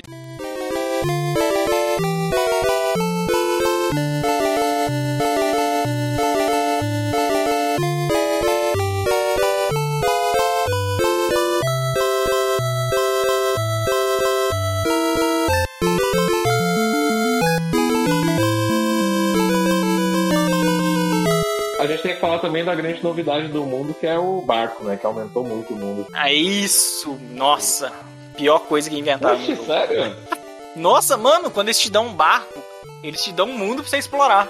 E, tipo, você pode ir pra todos os lugares. Aonde que eu vou? Não sei, mano. Ai, meu Deus. Novos poderes e novas responsabilidades. Nossa, mas é muito absurdo, mano. Porque nessa hora que você ganha um mapa, você tem que coletar cinco cristas, né? Espalhadas pelo mundo. Cada um tá num canto e tal. Tem umas formas de pegar. E, mano, é tipo um mapa gigante, imenso, muito mar, muito, muita terra, muito continente, coisas pra explorar, muitas dicas, muitos NPC dando dica pra quanto é alopradamente, um descontrole danado de dica e coisas pra fazer, tipo, véi, ou você segue o detonado, Sim. Você vai ter que, tipo, fazer tudo, explorar todos os cantos, não, Não, sei o e, que. e tem Nossa, umas mano. ilhas que, porra, é- são uns pedacinhos minúsculos de terra. É mó difícil de você achar, mesmo se você souber pra onde é que você tem que ir, velho. E tem aquele negócio, tipo, você vai num lugar, aí é só um monte de pedra, tipo assim, o que, que é isso aqui? Aí você tem que usar um item específico que você pegou lá atrás, lá, e usar pra poder virar uma caverna e você entrar lá dentro. Eu preciso falar uma coisa dessa parte do barco, porque pra mim o Dragon Quest 2 funciona muito pouco. Porque, primeiro, são três príncipes, né? Tipo, príncipe e princesa. Os caras são dono daquela terra toda. Aí, velho, primeiro eles têm Isso que aí. comprar item. Isso pra mim já tá meio errado, velho. Se um cara viesse. No próprio reino. Se um cara viesse me cobrar Mas o dinheiro. próprio rei, o, o reino foi. Não, mas o reino foi dizimado. Não, do, em Não, qualquer o reino, não pô. Tem, dele. tem dois reinos ainda Só funcionando. da menina que foi É. dizimado. Não, e, e velho, Ah, é se, se verdade. algum NPC me oferecesse, me cobrasse dinheiro por alguma coisa, eu ia meter uma chibatada nele, velho. Sou, sou seu, seu príncipe, me respeita. E o legal é que no castelo do cara tem lá uma sala trancada. E eu não tenho a chave. Oh meu Deus, como é que eu não tenho a chave Mas a parte castelo? do barco é a pior, velho. Porque o cara não te dá o barco, velho. Tipo, você fala com ele, ele fala, não, não vou te dar meu barco, não. Mano, eu teria atacado fogo na cidade. Eu sou o príncipe dessa porra, velho. Me respeita. Aí tu tem que, Três tu tem que salvar a sobrinha dele pra ele ter empatia e te dar o barco, velho. Vai se lascar, mano. Assim, eu dou o braço a torcer porque não pro, pra comprar, assim, não ter a chave do próprio castelo, essas coisas assim. Mas essa região do barco, ela tá do outro lado do continente. Tipo, é outra parada. Não que do, do outro lado tem rei. Acho que nem tem mais rei por aí, né? Ou Tem dois, que pelo tem uns menos, rei, né? Não, tem três. Tem... É, tem pelo Não, menos- tem mais, tem mais. Porque tem aquele rei que te dá uma, um selo porque você luta com o tigre dele. Pô, isso é maneiro, velho. Quando libertou o tigre, eu falei, putz, agora o bicho vai pegar. Quando vieram o sprite do bonequinho, era um qualquer aí que eu já vi várias vezes. Ah, tem um negócio maneiro que eu acho que dá uma estratégia que eu achei, assim, bem diferente, principalmente quando você comprar o primeiro jogo, que é a parada dos itens que dá pra usar é, magia de graça. Tipo assim, cajado do trovão. Se você usar o item cajado do trovão dentro da batalha, ele dispara magia de trovão em todos os inimigos. Eu tipo, porra, de graça, sem gastar MP. Pô, mó bom, velho. Não sei se vocês jogaram o jogo de azar, primeiro, primeiro minigame da franquia, que é aquele jogo de azar que é tipo um caça-níquel, né? E tipo, e vira os negocinhos, aí tem que ficar lá, tipo, estrela, estrela, estrela, você ganha uma paradinha. Coração, coração, você ganha uma outra paradinha. Vocês jogaram a jogar esse jogo? Ganharam Eu, alguma eu coisa? joguei só porque eu tinha lido que o, o prêmio melhor era um prêmio que ajudava muito. Eu nunca dei saco pra esses jogos. Eu não sei se Mesmo? no NES é igual, mas no do, do Super Famicom acho que é igual, na real. Você, se você tirar três corações, ou três sóis, você pega o Gold Card. E aí ele, ele dá um desconto de 25% nas lojas. Ah, ah, interessante. Porque as coisas é caras pra sair. velho. É muito útil. É muito, muito, muito útil. Vocês usavam, vocês usavam aquele Vault, tipo, pra guardar coisa? Que é tipo, isso? tinha uma- eu não sei se tinha no de Dezinho, mas no de no Famicom tinha tipo uma, uma guria que guardava seus itens. Tinha até no primeiro isso, na real. Ela guarda item e guarda dinheiro também. Ah. Porque se você morre, você perde metade do seu dinheiro, né? Não sei, eu dou load. É, então, se você morre, você perde metade do seu dinheiro. Então, uma estratégia era você guardar dinheiro nesse cofre. Hum, eu, não, eu acho que no 2 não tem essa de perder metade do dinheiro, não. No não, não. O Vault vai aparecer pela primeira vez no 3 clássico. Ah, tá. 3...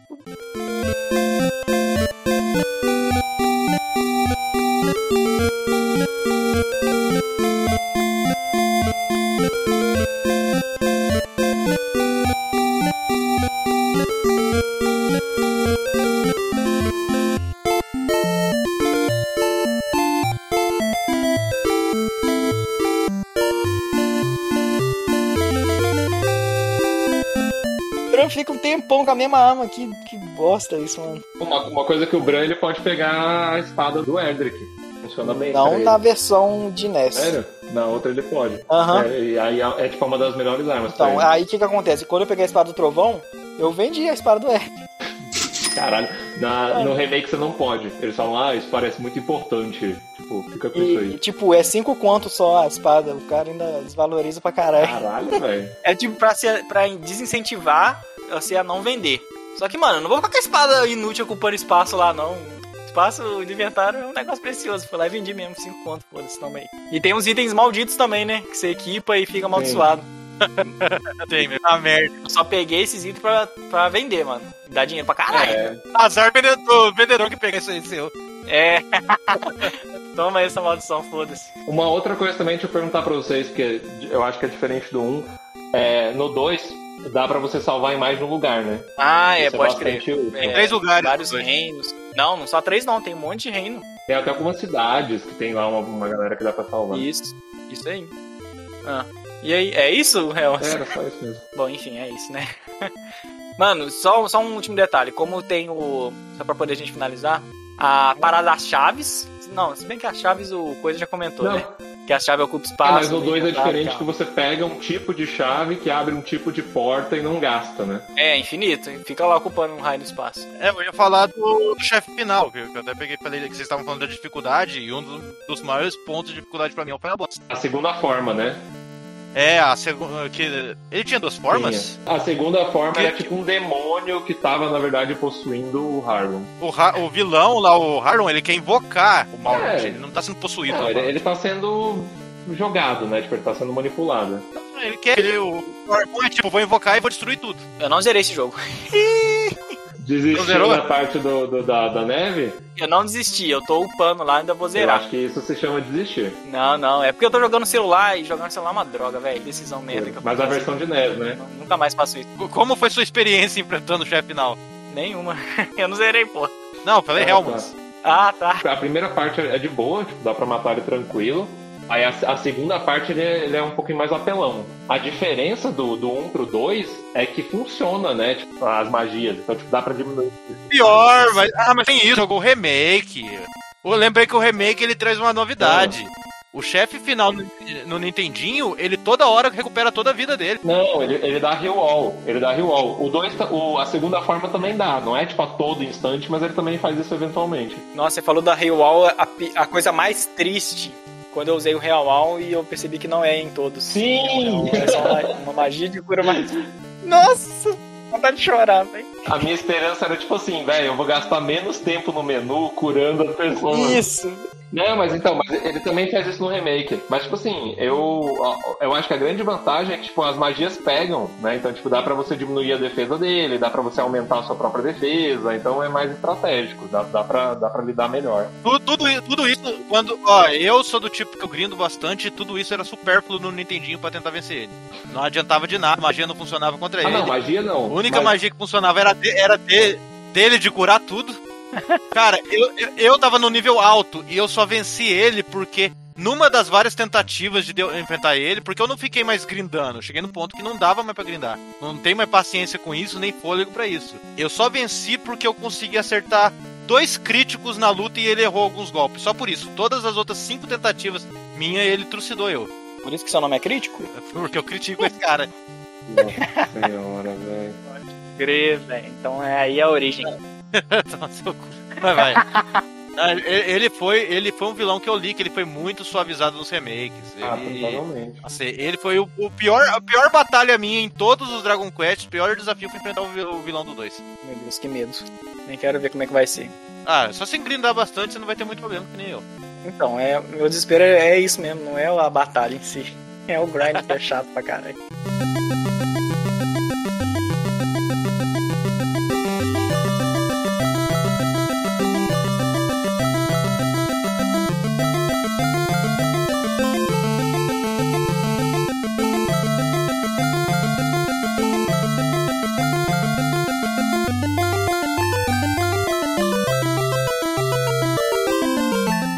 Isso aí. Segundo jogo, chefe difícil, tô fudido. E aí, crítico, como é que, como é que se seguiu isso aí? Eis que após o Dragon Quest 2, ali em 1988, no mesmo ano que você tinha o Final Fantasy 2, que você tinha o primeiro Contra, que você tinha o Super Mario Bros 3, você foi a saga foi ganhar o terceiro jogo dela, que é o Dragon Quest 3 ou Dragon Warrior 3 no ocidente.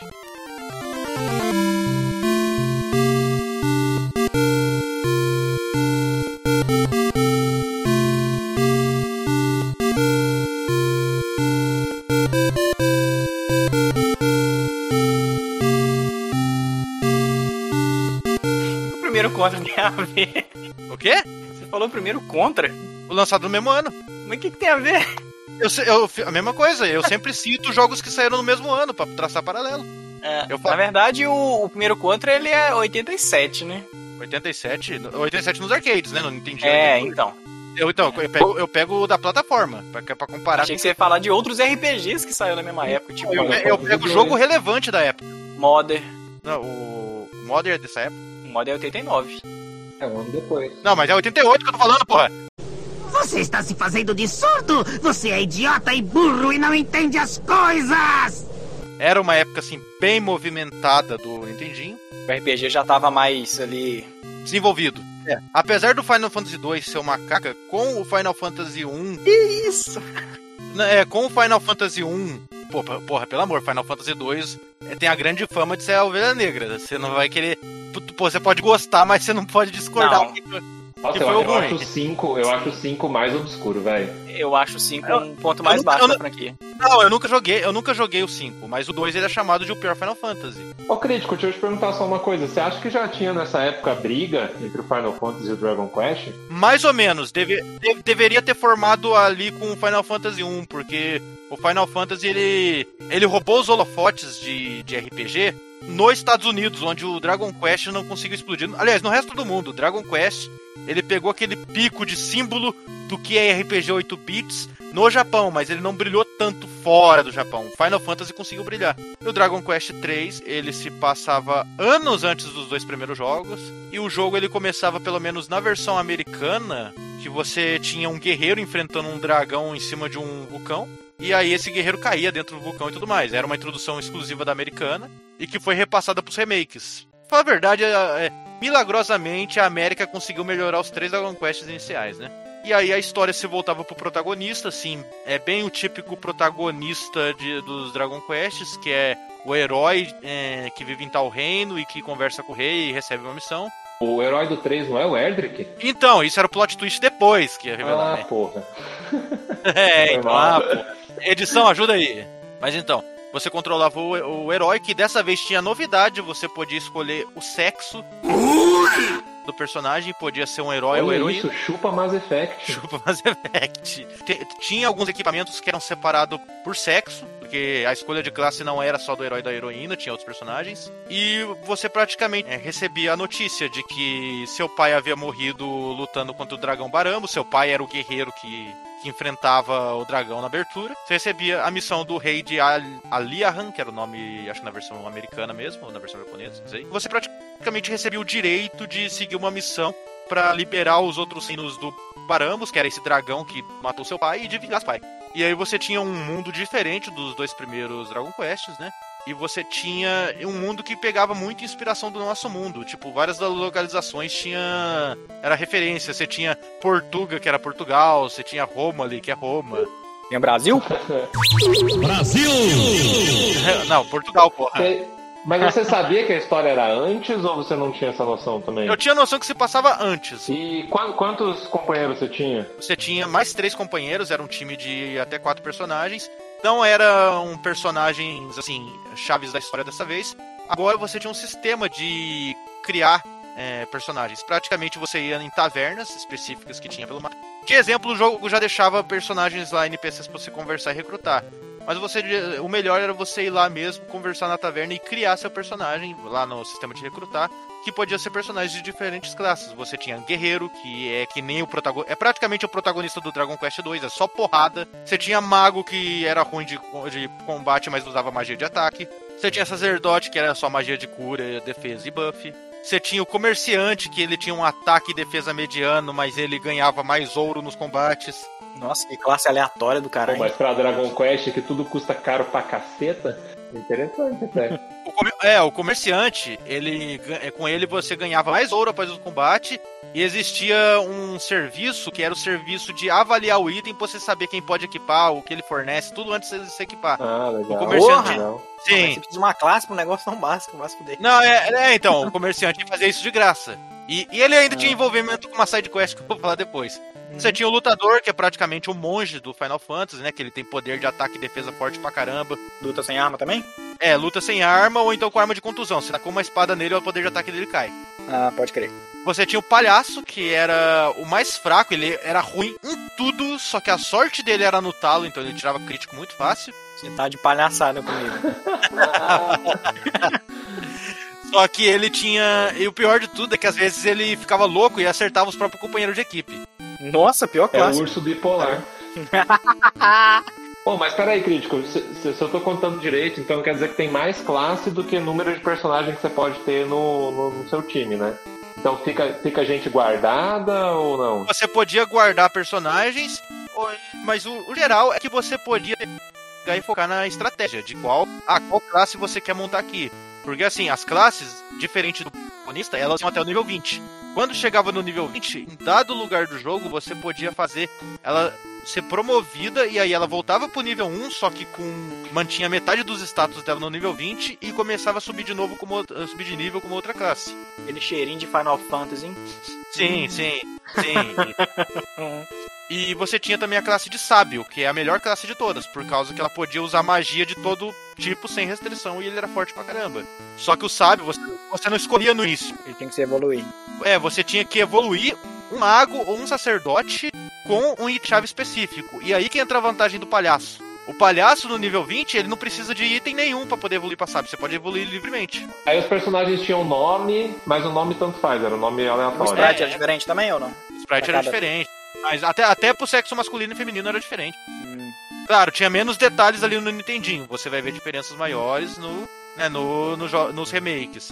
E, e é claro, o, o protagonista, ou a protagonista, né? Se for mulher, era a classe específica que eu já falei, que era o herói ou heroína, que é esse personagem de Dragon Quest 1, com ataque e defesa forte, podendo usar tudo quanto é equipamento e tendo um pouco de magia de cura e um pouco de magia de ataque. Eu confesso que no geral eu sempre acho bom manter a as mesmas classes. Eu lembro que eu É, você cria no começo e segue, né? O jogo até, a- até o final com as mesmas. Sim, eu acho que se eu não me engano, eu comecei o jogo com os dois conjuradores, né? De magias de, de cura e de magia de ataque. E com um monge. E aí, dado o momento, eu evoluí esses dois pra, pra sábios, né? Ambos puderam usar todo tipo de magia e ficaram mais fortes. Foi basicamente isso que eu fiz.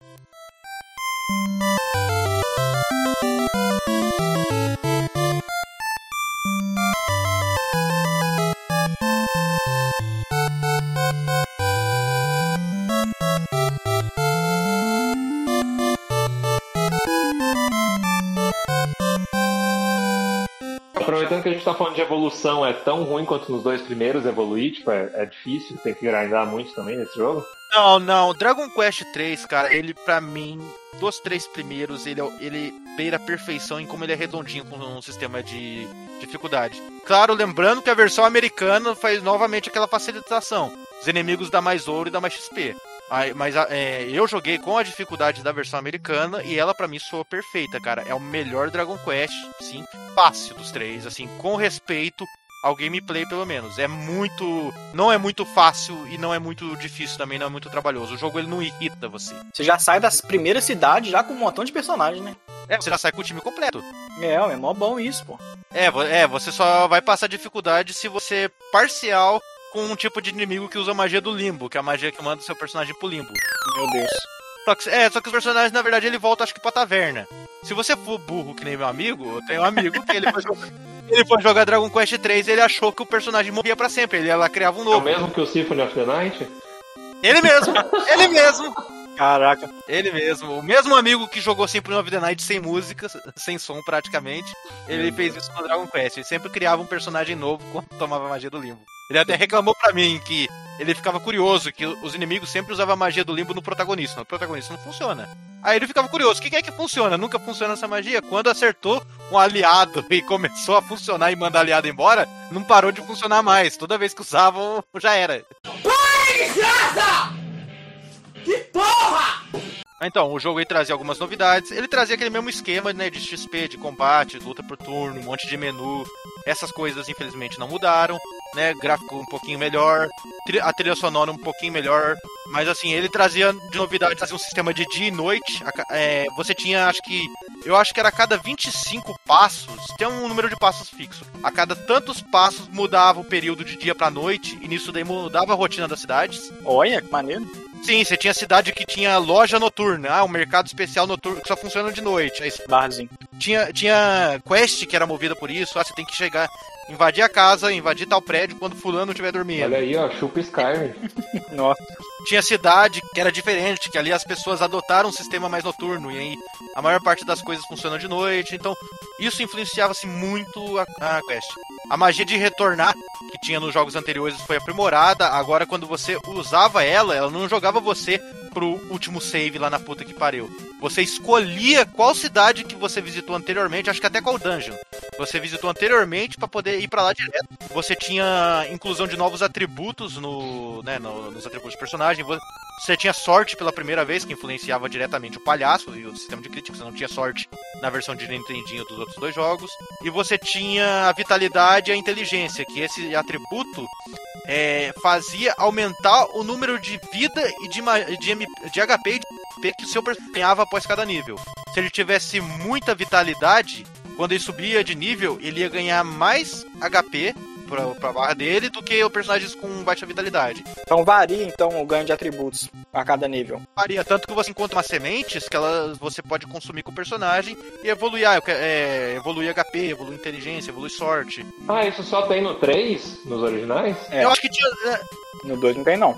É, então, eu, é que eu tive, eu pelo menos tive um intervalo de tempo. Eu joguei um e o dois seguidos, depois demorei muito. É porque no- nos remakes tem já essas, essas coisas. Na versão Nutella tem. Meu Deus do céu. Pelo menos eu zerei, né, Sandy? Mas se lasca. Caralho, que briga de ego ao vivo.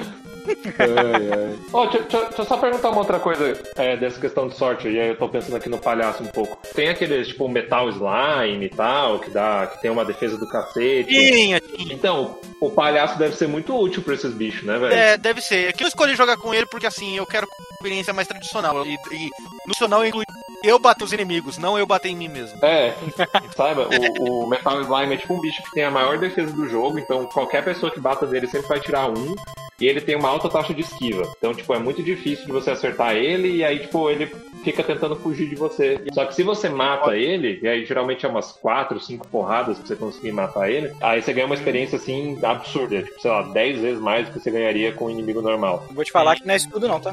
No Super Nintendo. No, no Nintendinho era umas duas, três vezes mais. E aí, se você dá um dano crítico, a defesa dele não importa. Então você mata ele com um dano crítico, né? Então por isso que eu fiquei pensando que o palhaço, como ele tem muita sorte isso influencia no dano crítico, talvez seja bom, tipo, tu ter um deles lá na, na taverna E aí, isso num lugar onde você sabe que tem esse metal slime só pra poder matar ele e farmar Mas, experiência. aliás, olha aqui, o, o XP ele varia assim com respeito aos jogos. O Metal Slime no primeiro no primeiro Dragon Quest, no Nintendinho ele dá 115 de XP, quanto dá 775 nos remakes. Caraca, velho. É por isso que todo mundo fala, ah, Metal Slime, blá, blá. E eu nunca entendi. Não, ele dá, ele dá mais XP que o normal no Nintendinho, mas no remake é muito grande. O, no 2, ele dá 135 no Nintendinho e nos remakes ele dá mil e pouco de É, XP. isso metal. Aí tem um que é metal bubble, não sei o que, que dá tipo 10 mil. Nossa, que inimigo raiva. Que raiva que eu tenho desse inimigo. Ele é o mais Não. difícil de todos do jogo. Eu nunca matei nenhum dele, eu sempre fujo da batalha.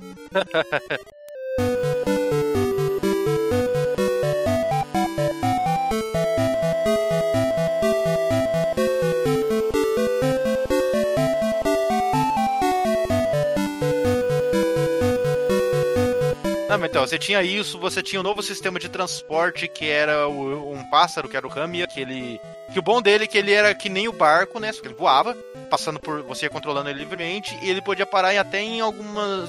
Alguns lugares que a magia de retorno não levava. E as cidades agora, elas tinham, dentre novidades, elas tinham, né, o cofre pra você guardar, esse guarda-ida. É, a are- arena de monstro, onde você podia assistir luta e apostar em um dos lados. Porra! E tipo assim, a- a- eu já falo assim que cofre ajuda pra caramba, porque assim, enquanto o Dragon Quest 1 e 2 é entre umas 10 e 17 horas pra você zerar, Dragon Quest 3 chega até 30 horas. Ele era um jogo bem maior que os predecessores. É, e com muito mais opções, né? Eu acho que essa história da classe é claramente chupinhada de Final Fantasy, mas, de novo, né?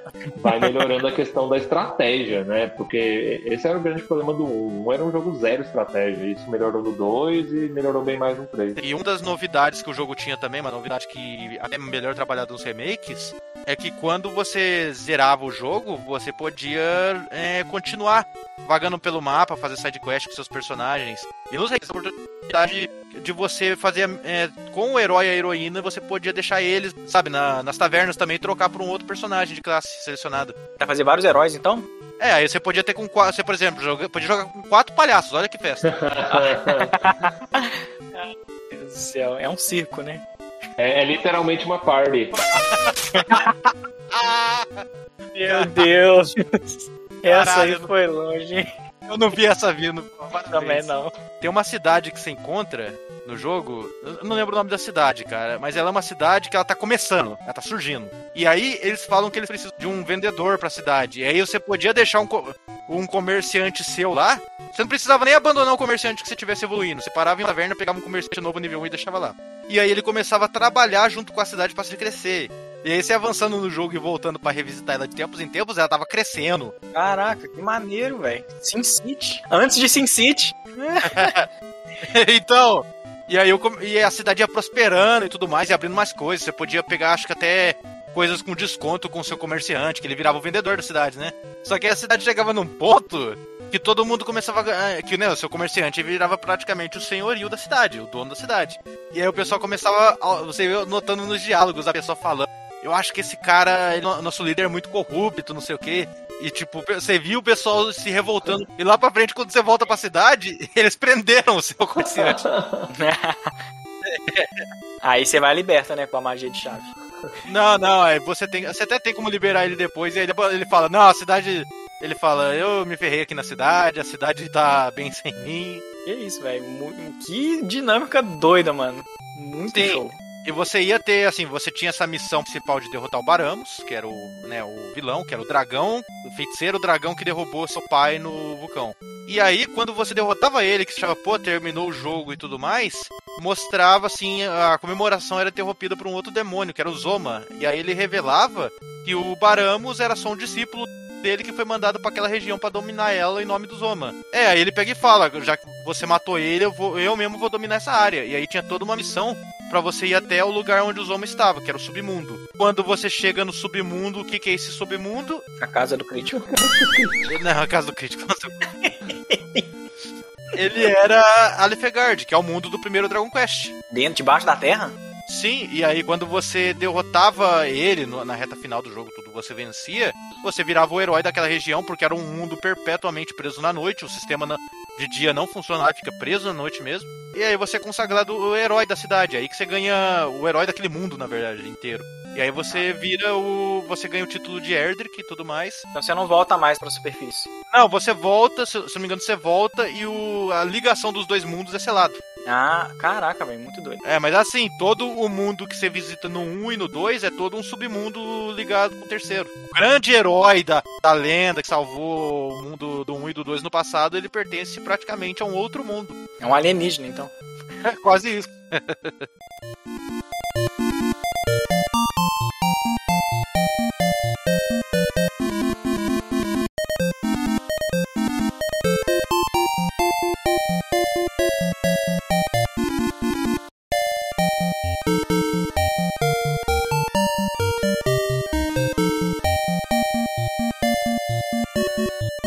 certos jogos de RPG, assim, principalmente esses com protagonista mudo, que os protagonistas, na verdade, eles têm nome. Só que esse nome, geralmente, eles vão deixar no manual, vão deixar em... Você vai me falar que esse 3, os caras têm nome. O Erdrick, ué. Erdrick era um título, não era o nome. Ah, Era outro plot twist. O nome do herói era Arusu e da heroína era Irin. É tudo Erdrick. Dele que é, é, sai fora, mano. Os remakes, eles foram trazer uma classe a mais, que tinha o Ladino. Que ele, ele era ágil, ele tinha né, ataque mediano, só que ele podia roubar item dos inimigos no fim do combate. Ele podia usar corrente, que era uma arma que acerta. E ele tinha uma habilidade que podia usar no mapa, que era útil caso você tivesse muito perdido, que ajudava a localizar masmorra ou cidade próxima. Os remakes já iam trazer mecânicas mais modernas e tudo mais. Ia ter diálogos diferentes se o personagem fosse mulher. E você tinha, dependendo de qual remake que você estivesse jogando, você tinha uma ou duas dungeons bônus. E acho que o remake de Game Boy, ele foi colocar todo um desafio, são as Monster Medals, que são as medalhas de monstro que você tem que coletar, que é dificílimo. Todo mundo fala que é uma merda esse desafio. E uma coisa também que os remakes foram trazer era um sistema de personalidades, no qual você escolhia, você determinava uma personagem pra cada personagem da equipe, e isso daí ia dizer qual, qual atributo deles ia evoluir mais com o passar dos níveis. Tipo, do mal ou, ou meio do bem, meio neutro. Tipo isso? Ou é tipo Não, tsundere? Tsundere. Não, essa, ó, ó, por exemplo, tem Chorão, Demolidor, Sonhador. Mas não peguei. O que, que é essas personalidades? Ó, vou dar um exemplo aqui. Você tinha a personalidade do Chorão. Do Charlie Brown? Você evoluiu sua habilidade de andar de skate. E de usar droga. Caralho, é o cara, mano. Você ia ganhar mais pontos de sorte e muito e menos pontos de força e agilidade. Você tinha outro também que era o. Como é que fala? Preço de ovo. Você ia ganhar muito, mas muito mais pontos de inteligência e o resto você, você não ia ganhar nada. Sorte sua ia ser baixa pra caramba. Tanto que fala, tem 45 personalidades. E o, e o herói, ele tinha 32 personalidades próprias, assim, que você podia fazer um teste no começo do jogo pra, pra ver qual que ia ser dele. Então, é só pra poder levantar aqui a questão do gráfico, né, velho, desses jogos. Porque eu vou te falar, Peida tarde. bosta, nossa, mano, os caras não evoluem nada, velho. Ah, o 1, o 2 e o 3 é praticamente a mesma coisa visualmente, velho. Ah, mas é ano após ano, né, velho? Final Fantasy 1, 2 e 3 ele tem, ele tem diferenças. O Dragon Quest 1, 2 e 3 ele ainda tem, mas é diferença muito mínima, muito mínima. Cara, o Final Fantasy 1, ele é mais bonito que o, que o Dragon Quest 4, velho. é, eu vou concordar, eu vou concordar. Porra, mano, a série visualmente, nossa, meu Deus. Sim, tem muita gente que evita, e até eu evitei por muito tempo Dragon Quest como um todo, porque eu não gostava tanto do visual quanto dessa perspectiva em primeira pessoa do combate. Eu acho ela uma perspectiva meio arcaica. Só que depois eu passei a entender ela como estilo de jogo, não como arcaísmo. Não, e até mesmo dos, não sei, dos Mon, não sei se tem alguma coisa que chama muita atenção. Os monstros eu acho maneiros, bem desenhado e tal, bem detalhado. E É que- É que assim, tem que- a gente tem que separar. Existe gráfico e direção de arte. A direção do- de arte do Akira Toriyama é maravilhosa. É, é triste. Os sprites é bonitinho. O Akira Toriyama é meio, é meio inútil nesses primeiros jogos, né? Por que que é inútil? Ele faz a arte, tipo, que, que fica famosa do, do- de fora, mas no jogo, mesmo assim, os sprites... Não, os inimigos. É. Os inimigos é tudo o design dele. Tanto que assim, o processo do Dragon Quest desde o primeiro é o seguinte: ele fazia artes do- dos inimigos e aí o no pessoal. papel. É, no Isso. papel, e aí o, o pessoal que era da parte de programação traduzia isso para gráfico. Tem gente que acha que essa parte é totalmente supérflua. Eu sou do ponto, assim, não é mera questão de opinião. Pra mim é algo fatídico isso de que importa num grau que é como você compreende aquele mundo. Até a arte de capa.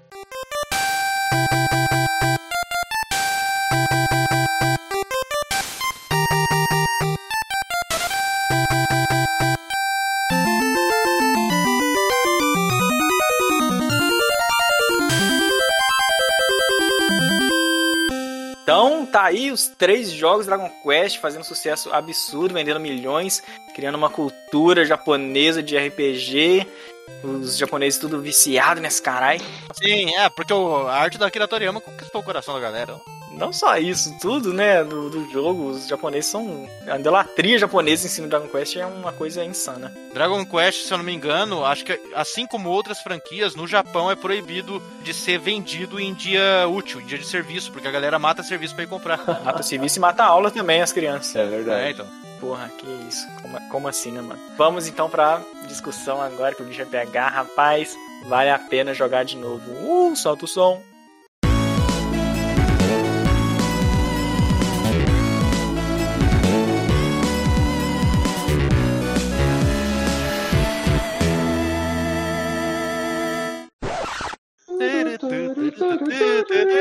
Gente, não tem condições.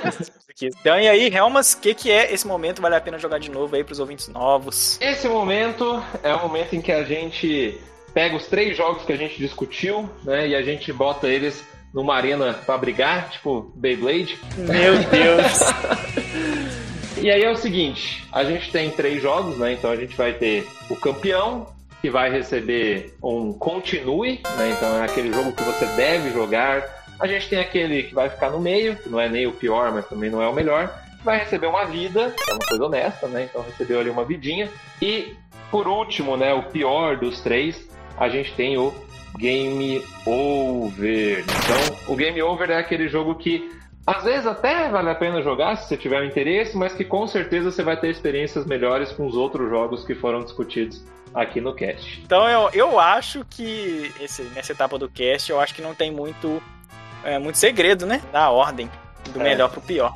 Ah, é, pra, pra mim é uma crescente, é Dragon Quest É. Sim, Game certeza. Over, o 2 ele é, é, recebe uma vidinha e o 3 não continue. Porque, nossa, o 3, o 3 ele deixou mais equilibrado tudo, dificuldade. O Dragon Quest 2, eu não sei se vocês concordam comigo. Ele tem tanta dificuldade, assim, cara, que acho que se não fosse as novidades que ele traz com respeito a mais personagens e mais inimigos no combate, ele ia ficar com Game Over, porque ele seria um Dragon Quest 1 mais difícil e mais longo. Ele é, o- ele é o mais quebrado dos três, no na minha opinião. É, ele é o mais quebrado Sim. em experiência, tanto na questão dos itens, que você tem que ir na PQP, o mundo é muito aberto, é difícil, quanto também na questão do, do salto de dificuldade final, que é, porra, é só pra você gastar mais umas, sei lá, algumas horas jogando aquele jogo sem necessidade, velho. A evolução é crescente, obviamente, mas alguns aspectos podiam ainda ser melhores, como a gente discutiu do gráfico. E a trilha sonora, eu não sei do 3, porque eu joguei pouco. Mas a do 1 e a do 2 é muito boa, velho. Ela é boa na composição, só que a qualidade da versão de Nintendinho, ouve ela um pouco pra você ver. Ela tá um tanto abaixo do 2, ela é um tanto mais, sei lá, mais arranhada, mais difícil. Só que dá pra você identificar tons clássicos ali. A trilha sonora do 1 é bem datada, mas é uma é, são músicas Ah, eu não acho datada, eu acho muito boa a do mapa, do, das vilas, do combate eu também gosto. No 2 também é, eu acho top as músicas. Top de, de verdade, mano. Eu gosto muito. Agora do 3 eu não, não posso opinar. Do 3 é boa? é, é boa, é boa, é boa. Até nisso é uma crescente. Ah, é, eu, Engraçado, eu não sei do Nintendinho, mas eu acredito que talvez seja meio como mais a- as versões do, do, do Super Famicom, porra. Tá aí um sonzinho gostoso daquele videogame, né, velho? Meu Deus do céu. O cara fazia milagre, velho. Então a crescente, o jogo é crescente então. Game Over fica com o Dragon Quest 1. O Vida fica com o Dragon Quest 2. E o Continue fica com o Dragon Quest 3. Isso aí. Bom, então é isso aí, rapaz. Falamos de Dragon Quest, um programa gigantesco com jogos simples, mas introduzimos o RPG a esse podcast maravilhoso, Três Continues. Apesar dos três jogos serem muito clássicos, quem for jogar, por favor, não se aventurem na versão original de NES, que não vale a pena. Joguem as versões modernas, ou nem joguem, na verdade. Vai, vai jogar Final Fantasy, que é melhor. Não, tem que jogar, tem que jogar. Caralho. O Dragon Quest, ele, ele so- sofreu um revival absurdo aqui no, no ocidente, né? Tanto que saiu um monte de remake depois pro DS, pro 3DS. Fazem o que cê- vocês quiserem, eu não recomendo, apesar de eu ter trago o tema. Não, minha recomendação é joguem. Joguem, é curtinho, pô. Vale a pena, vale a pena dar uma olhada.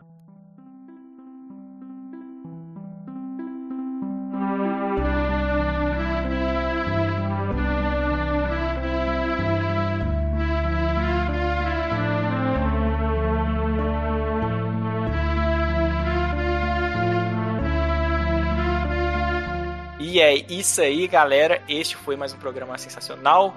Dúvidas, comentários, sugestões, qualquer coisa, manda um e-mail pra nós, mano. 3conte.cast.gmail.com Procura a gente nova Nissa lá no- na nossa persona, que é top.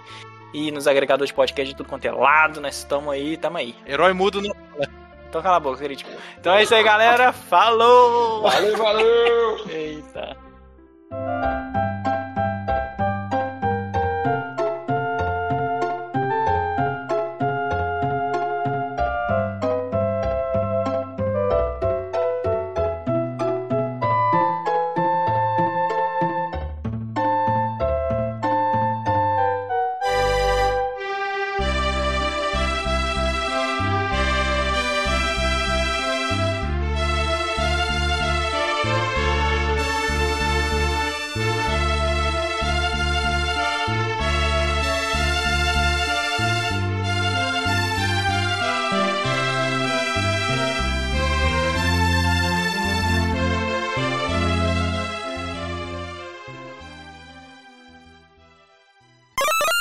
Ah, não, vou fechar a janela, não. Preciso de oxigênio. Vai.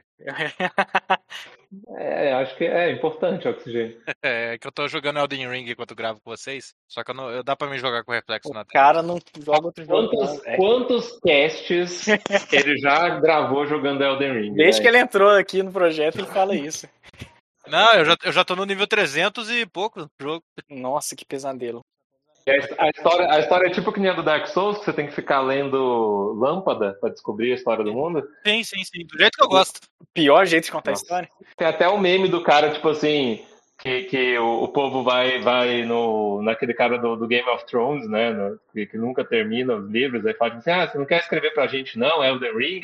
Aí ele, não, pô, mas é mó difícil, tem que pensar num final. Aí ele, mano, essa é a parada, não precisa ter final. Aí, tipo, aí tem a cara dele, tipo, mó feliz, assim. Você, você vai falar sobre Dark Souls, uma das coisas que, que mais faz o, o jogo ter fã é a história e você quer, você quer gravar pra falar mal da história. Maluco, eu joguei Dark Souls, eu não faço ideia da história. Exato. Eu faço a mínima ideia da história, velho. A história é ficar dando cambalhota e fugindo de dragão, velho. Essa é a história.